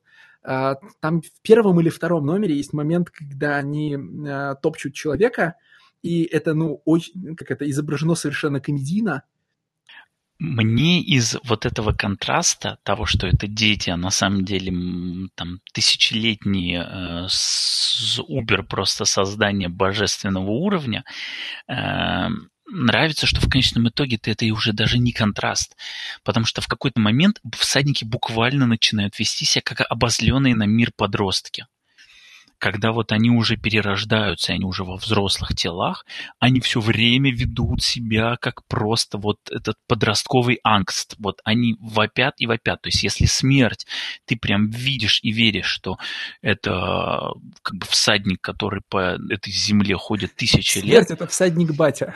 Да, то это просто злые подростки, которым и хорошо, что вам не продавали бухло. Они все бесятся, как нам теперь купить бухло в этих детских телах. Так, ну кто у нас остался-то? Не, ну подожди. А, про в линии Вавилона есть совершенно волшебная линия с... А, ну, это я думаю, что ты тоже где-нибудь пометки у себя сделал по поводу псалмов и этих роботов-фанатиков, которые, э, как их там называют, идите что вам не устраивала та религия, которую мы вам предложили. Каббалисты, да. Не, ну, Каббали предсказуемо, конечно, что этот самый, что ну, псалм, который охотится на Вавилона, это 137-й, ну, в смысле, типа, я, конечно, нет, я конечно, не помню по номерам, но э, когда ты думаешь, ну, типа, когда тебе говорят, это псалм номер такой-то, ты думаешь, блин, какой, ну, типа, почему важно, какой у него номер? В смысле, наверняка же там есть какая-то крутая цитата, и думаешь, а, нет, ну, блин, есть же, типа, с, типа сверхпопулярная, ну, ладно, сверхпопулярная среди тех, кто в этом копается, цитата про взять младенцев вавилонских и ударить их о камень. Ну, наверное, это 137-й. И да, точно, это 137-й. Э, типа самая провокативная цитата из Псалтыря, которую можно только помнить. А, кстати, при этом вот основ... остальные же эти а, охотники, ну, не очень крутые. В смысле, вот а, Нет, есть... вот там же есть сумасшедший Билли, который The Night is Black and Full of Billy, но это же просто настолько золотой Мне кажется, персонаж. что он с некоторым, типа, с некоторым перебором гротеска. Плане... Ну, его, он должен быть ровно на одну сцену. Вот этот гэг про Билли и Night is Full of Billy, это ровно да, на одну да, сцену, конечно. но он отыгрывает в ней абсолютно шикарно. Абсолютно. Ну, но он-то при этом присутствует в трех сценах, понимаешь? И это в три раза дольше, чем нужно. Ну как в трех сценах? Он во всей сцене столкновения с ребенком. Да, но я имею в виду, что, да, смотри, есть сцена, где нам представляют охотников, где они собираются а, вчетвером. Угу. Потом сцена, где они преследуют ребенка, и, наконец, драка. И вот в драке все сбили отлично, а до этого его многовато. И я когда... Э, я почему все время сравниваю с сагой? Это характерный саговский прием постоянно вводить новых причудливых персонажей, э, особенности поведения которых сами по себе развлечения позволяют, ну, типа, ты еще не знаешь, зачем они нужны сюжету, но они так прикольно себя ведут, что ты готов простить наблюдение за ними полномера, а там уже дальше понятно, как они к сюжету прикреплены. И я боюсь, что Хикману это не, не удается оба раза. И охотники, идущие за Вавилоном, и эти революционеры, которые э, устраивают, э, ну, угоняют летающий поезд и устраивают э, башни-близнецы, э, вот про второй состав персонажей я вообще могу тебе твердо... Ну, типа, они вроде как все... Ну, не, они, я не помню, именные ли они, но мы довольно много с ними времени проводим. А все, что я про них помню, это то, что один из них похож на Чарльза Бронсона. Ну, в смысле, на актера из э, Death Wish. И мне кажется, что в этом вот, вот этот аспект Хикману в а, поздних номерах не удается. Он не может изобрести новых, достаточно запоминающихся прикольных персонажей. Потому что при всех плюсах псалма у него такая же, ну, в смысле, это опять башка этой индейской лошади. Ну, в смысле, вот Ну, этот драготный это, приемчик. ну, это персонаж... Подожди, всех дол- долгоиграющих персонажей он вводит а, достаточно рано. И если он кого-то не вел в первом году, он вводит их в начале второго года. И, наверное, последние такие прям значимые персонажи, которые он вводит, последние, это, собственно, племянница Арчибальда, которая здесь, потому что она гениальный математик. Вот.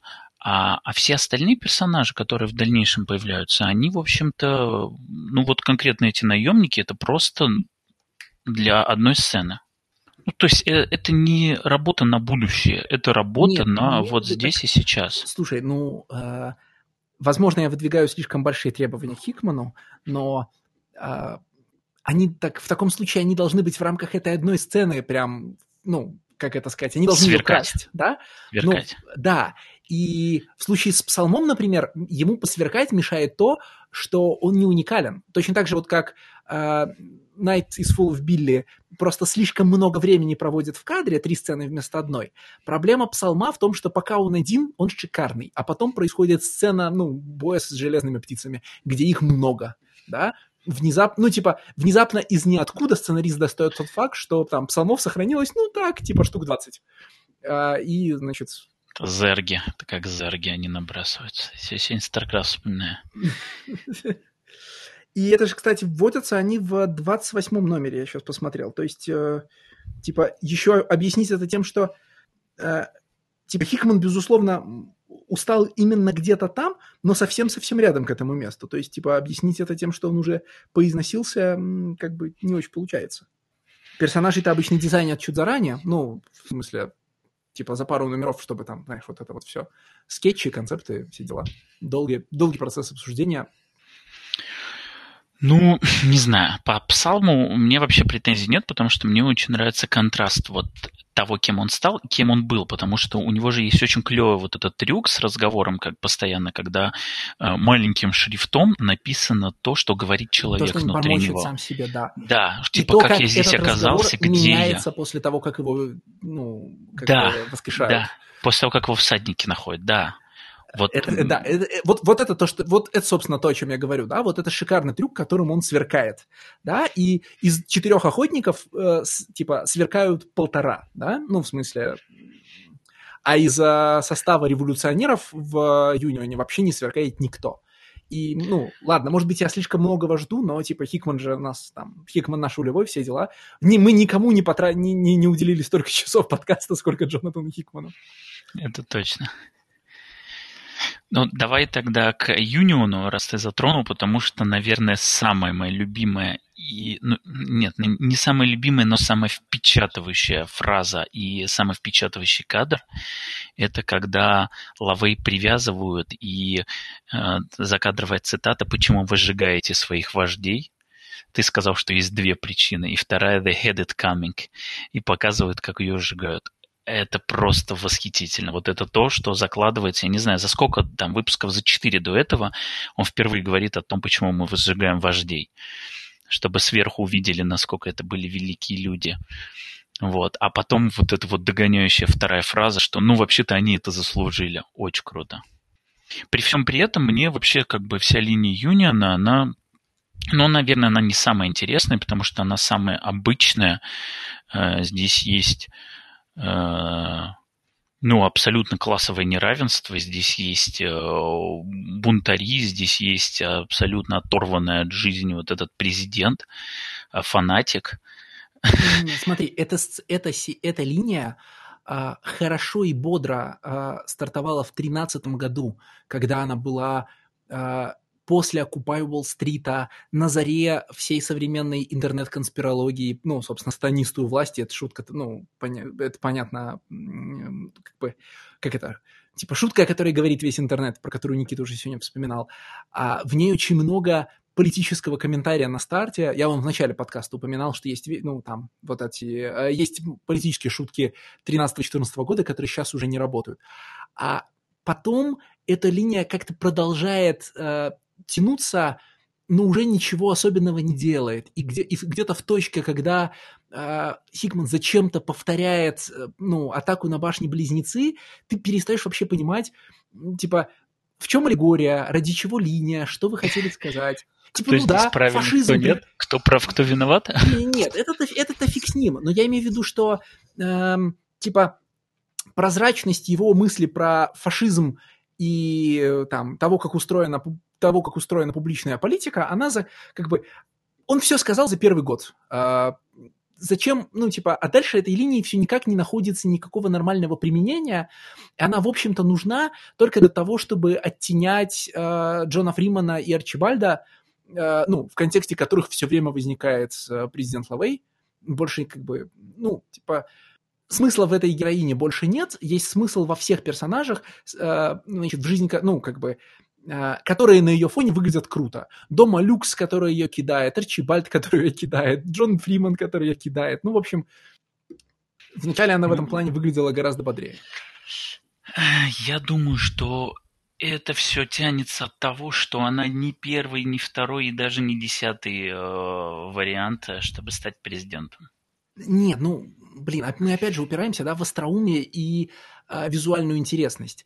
А, ты все, что проис... Я имею в виду, что все, что происходит в Юнионе, кроме, ну, собственно, не атаки на башни, на башни-близнецы, да, не очень интересная драка серых людей с серыми людьми, да. Ну, там, ну, да. Один, типа, еще раз, да, в тринадцатом году вот эти сцены пикетов и полицейских разгонов выглядели интересно, а вот как бы, когда они в том же самом виде повторяются из года в год, ну, как бы это приедается, ничего, ну, типа, и как бы, не типа, про что эта линия? Про то, что она пыталась, э, про, про то, что она пытается удержать страну в порядке, и у нее просто не получается, не получается и не получается. И в конце ее убивают, и все. Ну и как бы потом Юнион покоряется сектантами, да? Как бы, ну, ну подожди, она-то сама сектантка была, она все-таки да, да. до последнего, она-то до последнего надеялась просто дотянуть до момента, когда, простите, она возвысится и случится апокалипсис, и что-то какое-то ее, какая-то ее награда ждет. То есть она-то как раз вот, что удивительно, да, э, когда впервые показывают, и даже несмотря на то, что она цитирует сообщение, я до последнего думал, что она, ну, она знает, потому что ей эта информация пригодится, и она реально ей пригождается, да, в этот момент. Но при этом она не сильно верующая. Но в течение комиксом показывают, что она чуть ли не самая верующая после Эзры. Вот угу. просто такой преданный фанатик. Так вот, это мне тоже кажется раз, как бы утратой подтекста. Она вначале была более объемным персонажем. В смысле, вначале про нее все понятно, да? Она объемный персонаж, э, который одновременно э, шарыш на, на, на реальную политику, Э, персонаж, который, значит, делает вид, что верит сильнее, чем верит на самом деле, потому что хочет выжить и хочет возвыситься, и одновременно персонаж, который используется для того, чтобы ввести нас в контекст, потому что она новенькая во всей истории, да, и, ну, э, экспозиция любого сеттинга показывается через The New Guy или New Girl, да, персонажи, которые видят это так же впервые, как и мы. И это позволяет нам увидеть все, что связано с uh, Chosen'ами.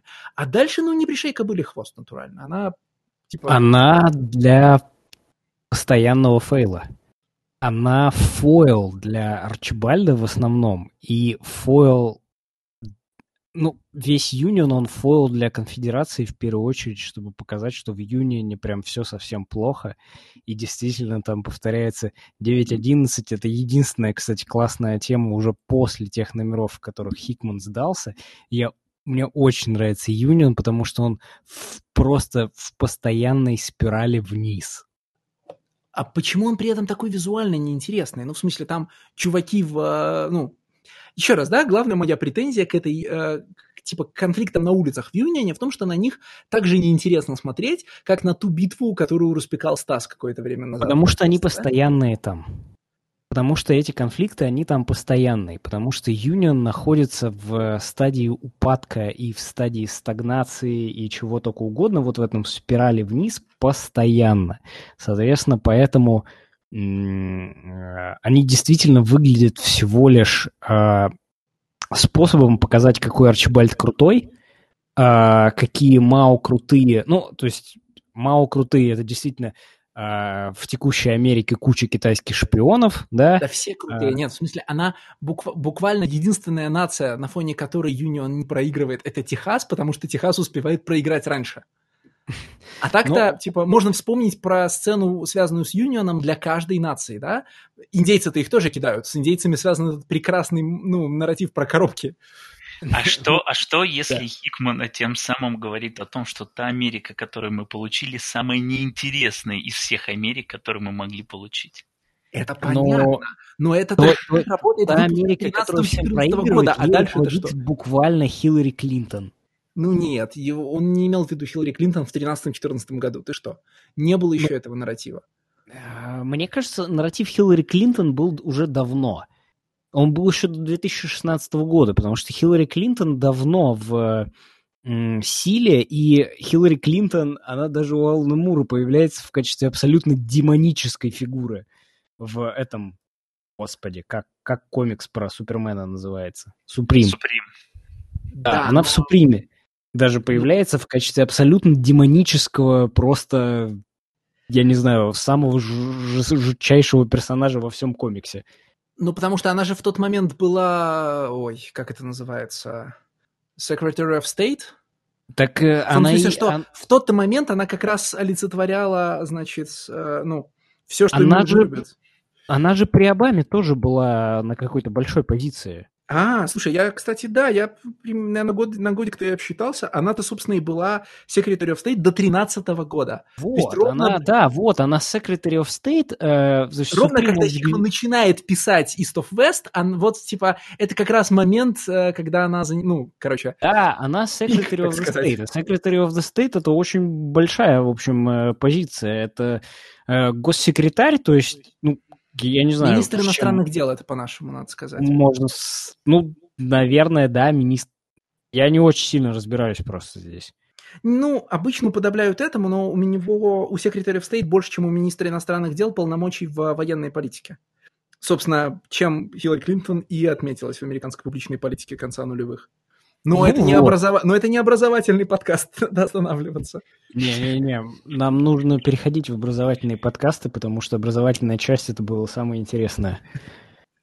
Подождем комментариев, подождем комментариев. Пока, ты знаешь, Никита, статистика последних выпусков говорит нам, что самое Кстати, интересное слушай, для людей это когда мы обсуждаем Бэтмена. Стой, Дом-то кого убивает? Дом убивает Генри Киссинджера. Да, я так и сказал, да, конечно. Ну вот, а Генри Киссинджер кем был? Э, Secretary of State во время да? этой самой, да. Ну вот, тебе, пожалуйста. Да, с этим-то все понятно. Это Хиллари Клинтон. Еще до того момента, как она пошла в президентство. Я думаю, что основная э, даже вот то, что Леша называет проблемой, это то, что, как мне кажется, задумано, потому что ты от Лавей ждешь того, что она будет интересным и серьезным игроком, а с каждым разом нам показывают, что она совершенно даже, она вожжи в руках не может держать. И даже в тот момент, когда она звонит принцу и упрашивает его одолжить, дом говорит, какой прекрасная, какая прекрасная актерская игра, вы изобразили жертву и смогли тем самым выпросить у него деньги. Она говорит, «Э, ну я вообще-то не изображала, я реально его просила. И вот тут возникает как раз контраст наших ожиданий. Мы-то думаем, что это реально крутой, интересный персонаж, а по факту она очень жалкая.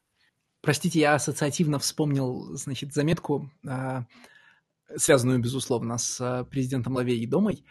Есть, таки есть как минимум одно место, где э, выбор 16 года на Хикмана отчетливо влияют.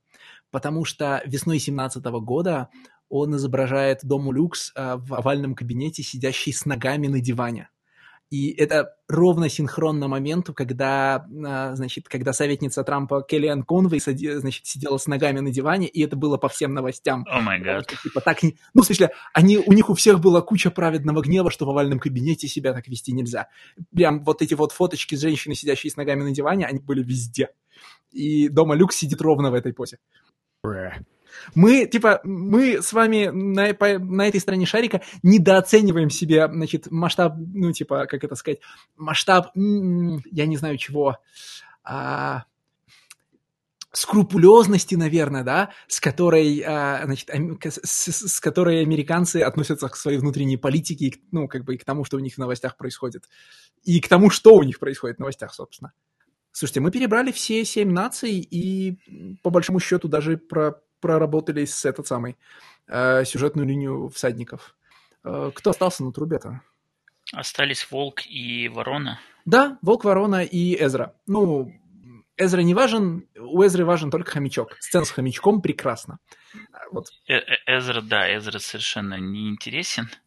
Вот. Я еще хотел сказать про... Ну ладно, давай про Волка и Ворону. У меня еще была одна заметка по поводу Вавилона. Вот. А, а волк с вороной, вот вы мне объясните, да, вот я просто, у меня есть одна версия, я хотел бы послушать ваши. Кто такая ворона? Отку, Мы, слушай, отку, а откуда она и что, в общем, она... А, тебе ответить внутри мира или снаружи? Внутри мира. Нет, нет, внутри мира. А, ну, типа, внутри мира это... Как это сказать? А, индейская ведьма, символизирующая старые пути для волка. Ну, в смысле, вот его привязанность к новому миру связана с тем, что у него Джон Фриман брат и там все такое, а вот ворона — это его связь со старыми путями. Он ее подбирает же как раз вот в этих землях, где, ну, ну, э, где вот сидит Шевеё и где тусуются... Dead, Deadlands, да. да.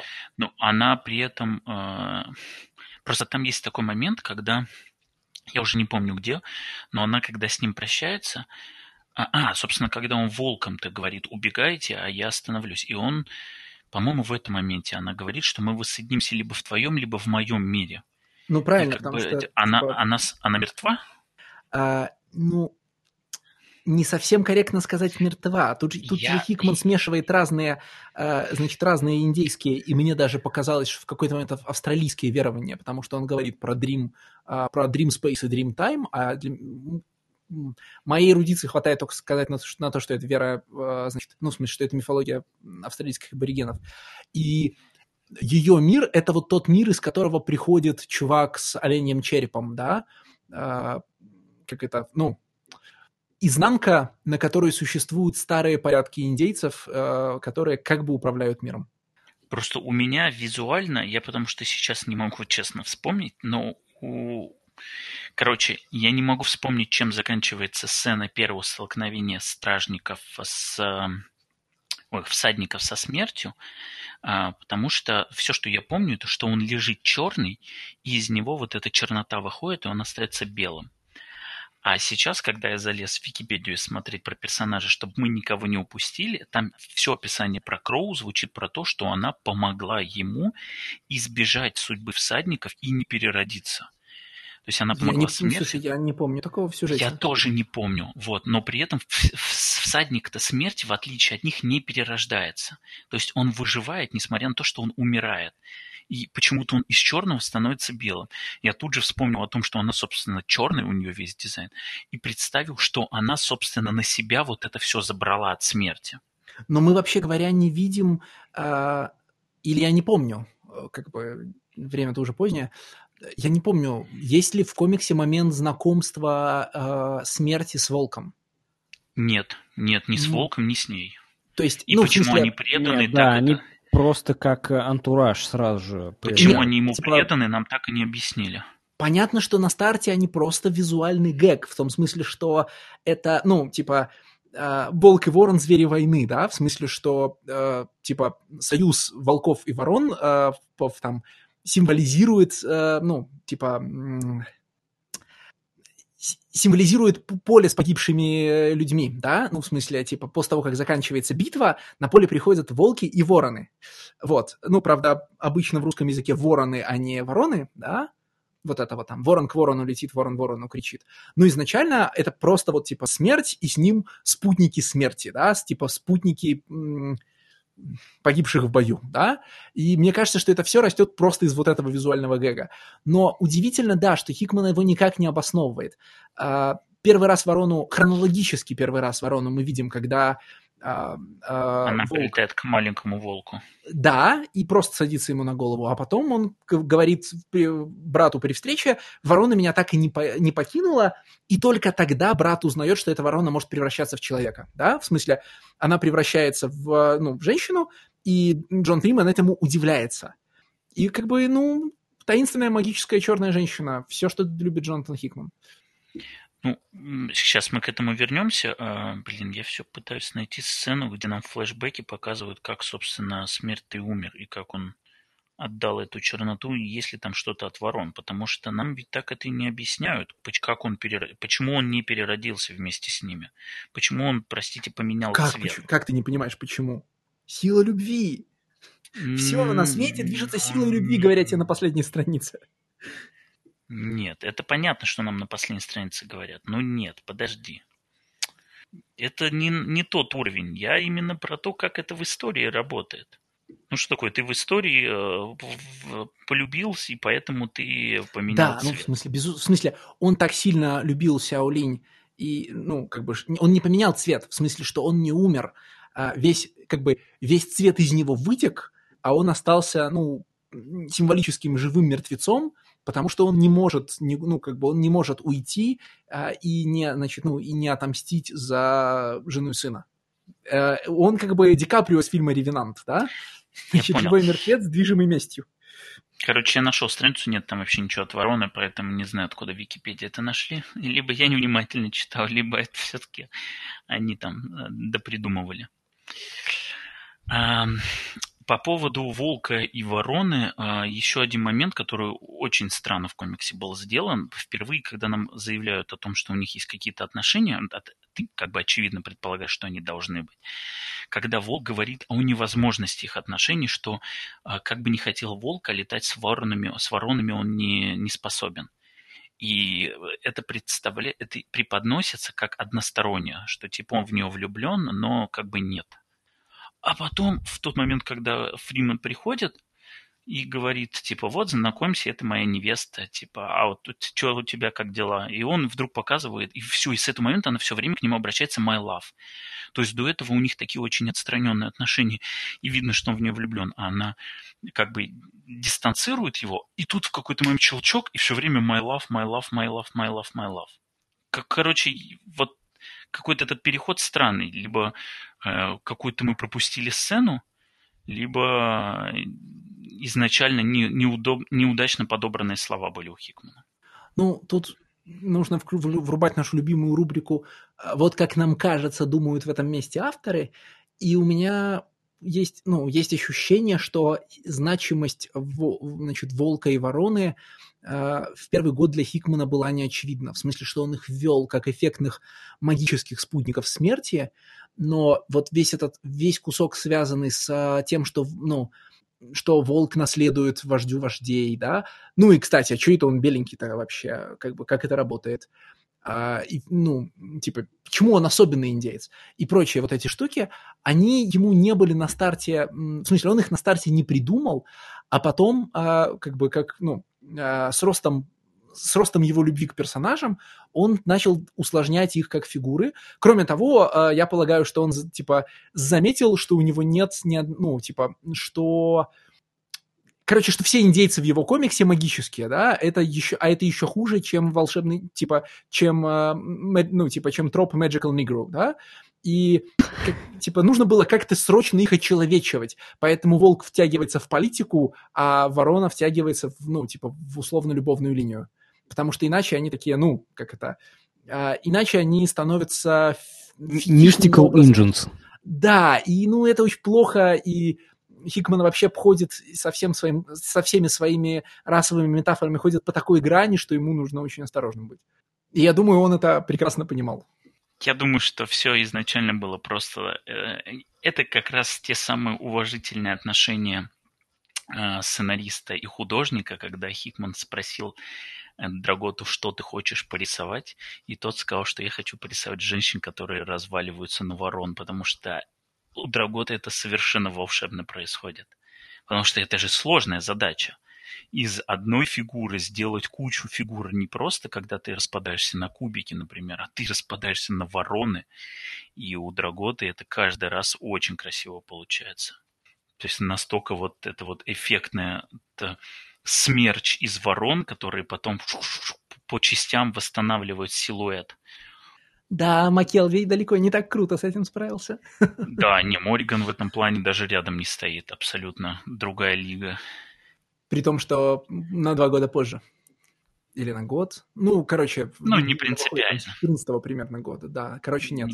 Не, не У Макелви много достоинств, но это не одно, не одно из них. Да, да. Ну, то есть мне в этом смысле кажется, что очень многие вещи в первом выпуске, они ретроспективно обосновываются. То есть, например, что а, лошадка смерти, она тоже была сначала просто, просто крутой техногенной лошадкой, а потом он придумал, что у всех индейцев такие. В смысле, сначала она, мне кажется, была просто уникальной, ну, потому что вообще-то всадникам апокалипсиса хорошо бы иметь крутых лошадок. Ну, типа, это в названии, да? Но что, что примечательно, никаких, в общем, хорсес у этих хорсмен-то как бы нету, да, ну, кроме вот этой одной, э, и... Не, ну в конце-то он это реально обосновывает. То есть у него лошадка-то появилась, потому что у него союзник-то, я так понимаю, что он ему лошадку подарил. Да, но этого все как бы не видно, да? Это все, ну, типа, оно все замыкается на одно другое. Все они выходят из одного загадочного, типа, непоказанного нам эпизода, э, который объясняет нам и как смерть познакомилась с волком, и откуда взялась лошадка, и как трансформировались отношения волка и вороны. В общем, есть типа, один выпавший выпуск. Lost, lost Chapters, Lost Chapters просто. Да-да-да, да. Который вполне можно было бы, значит, э, ну, которые вполне могут бы существовать на месте той сцены, где всадники, значит, э, всадники седлают реднека на тележке, потому что реднек там совершенно гротескный. Это Ворлди какая-то Ворлди Да, кусок, это сюжет, на, на сюжетный кусок Волга, да. Надо было сюжетно объяснить, как они теперь перемещаются. У одного же ножки нет. Это типа кто качает... Э, кто качает шины?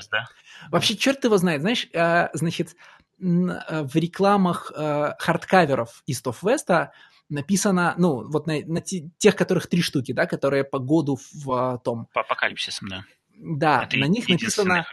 Есть, э, да, окей. Ну, короче, на них написано 50 страниц нового материала.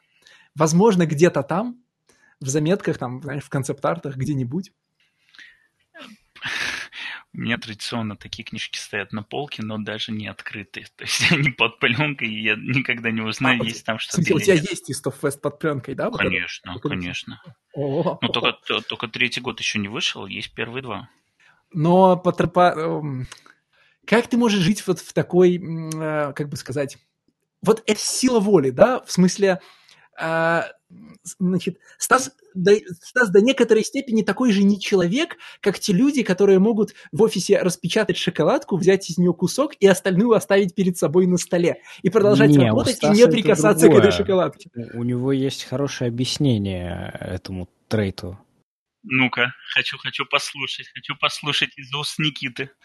Ну, ты же объяснял, что тебе удобнее читать э, всегда э, на планшете, и покупка э, книжек это просто дань авторам ну, это и художникам. Да, да, конечно. Да, но понимаешь, Никита... тебе в принципе не особо интересно читать это в бумаге в цифре а, выходят синглы и ТПБшки. И вот, значит, смотри, у Стаса на полке стоит 50 страниц никем не виданного и не пираченного контента а, East of West.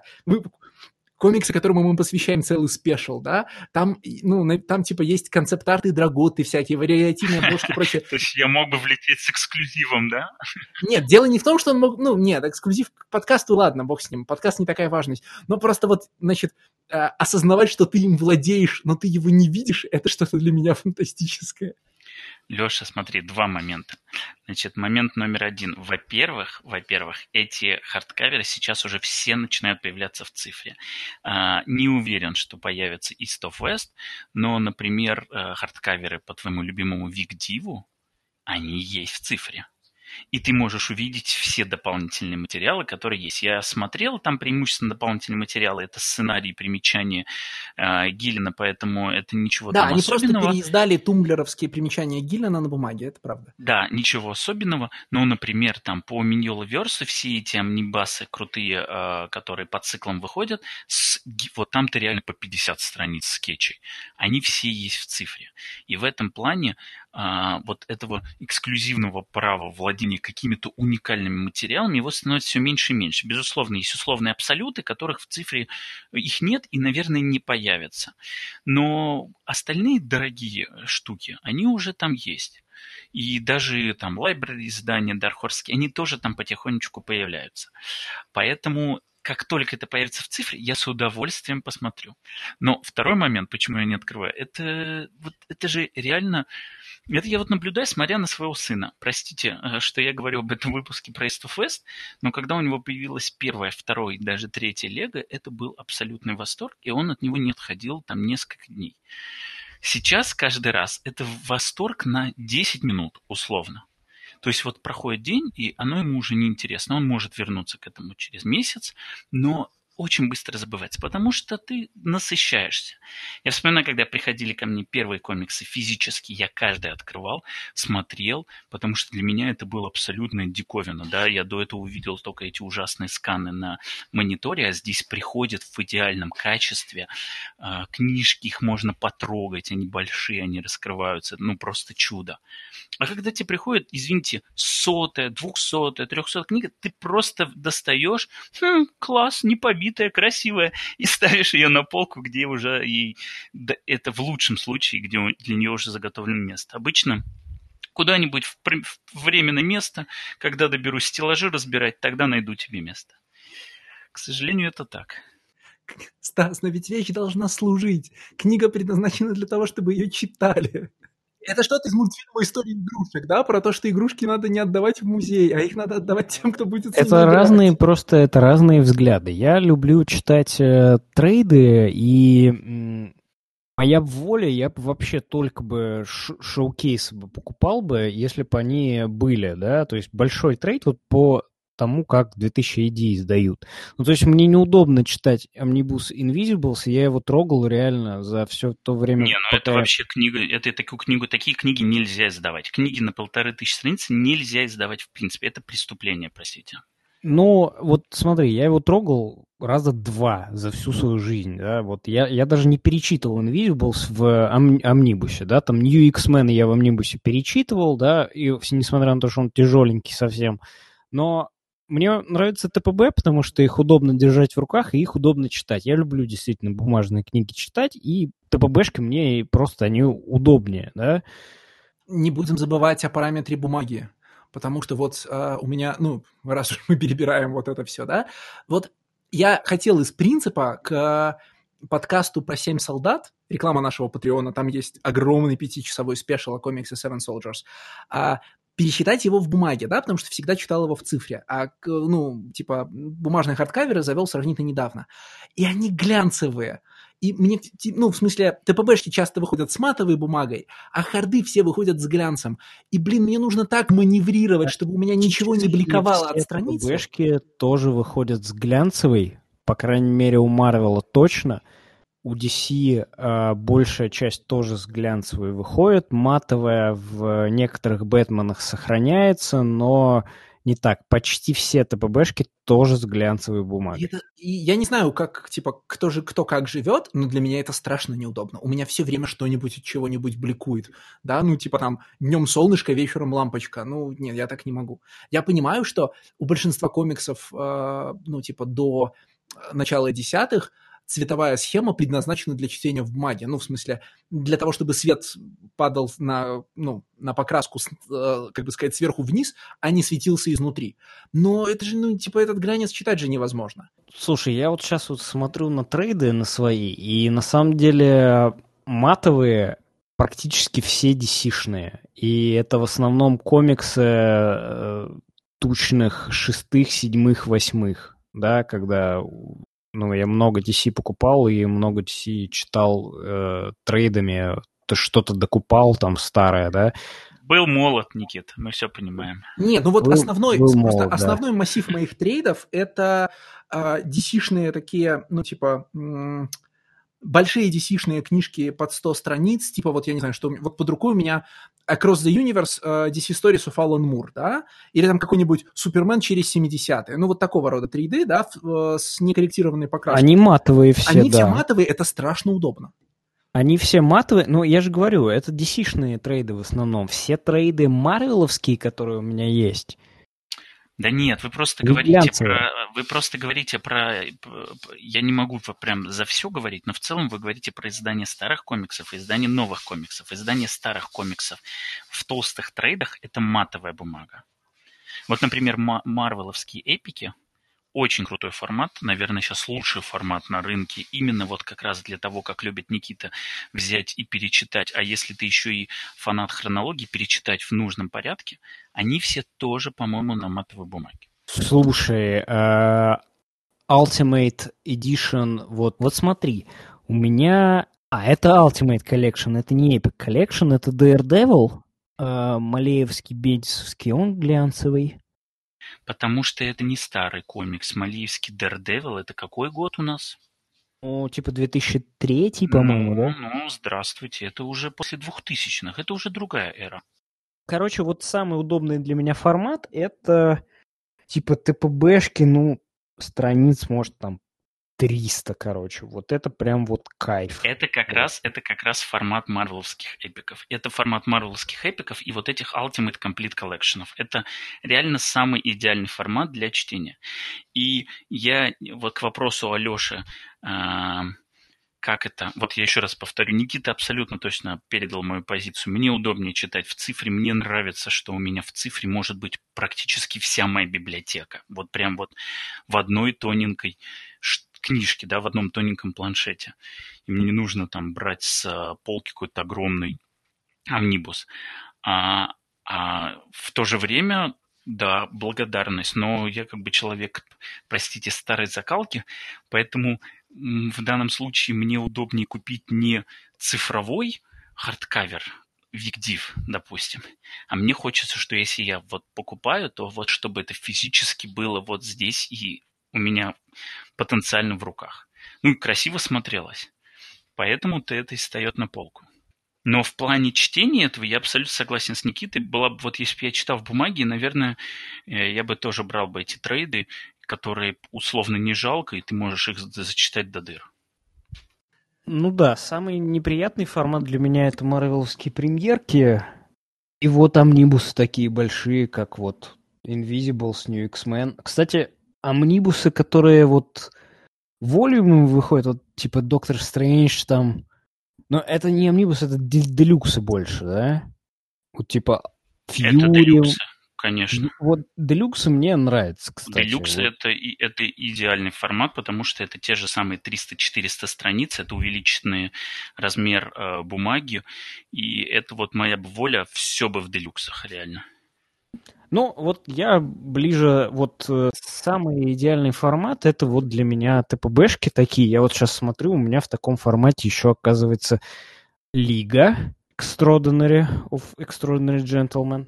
И она матовая. Короче, э, чтобы как-то вернуться, хочется сказать, что мой любимый формат, как я уже говорю, делюксы, и именно в таком формате издан комикс, который мы сегодня обсуждаем, East of West. Леша, я надеюсь, что когда-нибудь ты купишь эти э, делюксы и расскажешь нам, что же Что там на в них 50 находится. страницах каждого из них. Да. Возможно, там описана backstory встречи, э, смерти с э, волком и вороной, и, возможно, там закрыты все эти дыры. Ну, где-нибудь, знаешь, как это обычно в дизайнах там. А По- в, типа в сделай- прописанных примечаниях на странице с концептами. Да-да-да, и там Да-да-да. написано, что типа обязательно укажи, что вот она была белая, но тут почернела, это от смерти, типа, знаешь, в скобочках. Ага, ага. И он такие, а, вот оно откуда в Википедии появилось. Я предлагаю на этой ноте заканчивать. Да. В общем, эм, я не знаю, если вы не читали вдруг у Леши есть на а, сайте бородатый МЖДЗ, который называется, по-моему, Хикман Харт, да, как-то так. Мгм. Вот, где он о, терпеливо читает все авторские комиксы Хикмана и зачем-то лезет читать комикс God is Dead. К слову, God is Dead э, в этом комиксе в какой-то момент кто-то говорит эту фразу, и прямо она жирно выделена God is Dead, но я, к сожалению, это не запечатлел, потому что Знаешь, если я правильно задать тебе вопрос. Леша, заметил ли ты это? Если я правильно помню, у меня две рецензии на God is Dead. Одна внутри Хикманхарда на первые номера и то, как их продолжает Коста в первый год, а вторая, когда, выху- когда выходит God is Dead Альфа и Омега, где есть, а, вста- ну, типа, где есть истории разных авторов и вставная история Алана Мура. И я просто, типа, возвращаюсь к тому, чтобы рецензировать осно- основной сюжет комикса God is Dead. И делаю это, кстати, ну, мне, насколько я помню, довольно сдержанно. Ну, в том смысле, что, типа, все, очень, все очень плохо, но сейчас я мягкими, вежливыми словами объясню вам, почему так не надо делать.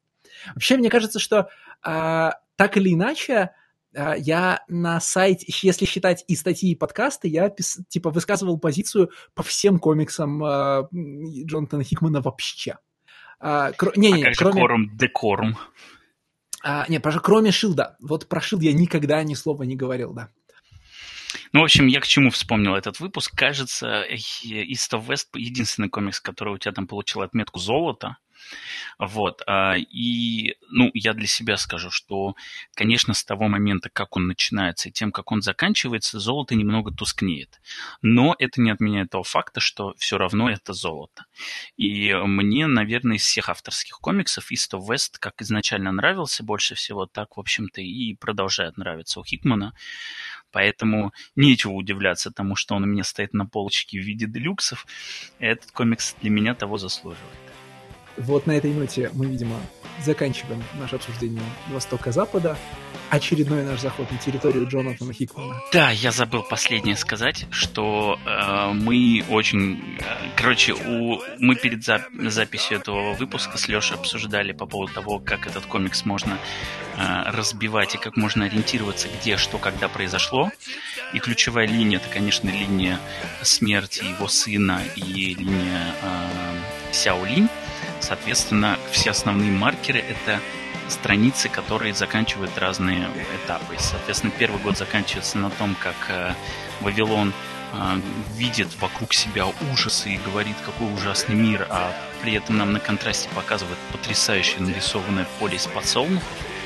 Вот. Второй выпуск заканчивается на том, как э, смерть на своей огромной вот этой лошади идет вместе с сыном в закат, а сын идет на этой свинье и говорит, что я хочу тебе показать весь мир, как бы продолжая эту линию. И третий год заканчивается на похожем кадре, когда Сяо Линь с сыном сидят, и точно такой же закат, и выглядит это точно так же потрясающе. И, короче, все эти финальные кадры волшебные, и я считаю, что они... э, Короче, я просто у нас заканчивается выпуск, и как не вспомнить самые красивые финальные кадры этого комикса, как не здесь. Все, на этом все. Всем спасибо, всем пока. Услышимся через две недели. Stronger than what unites us. All the things that divide us, stronger than what unites us.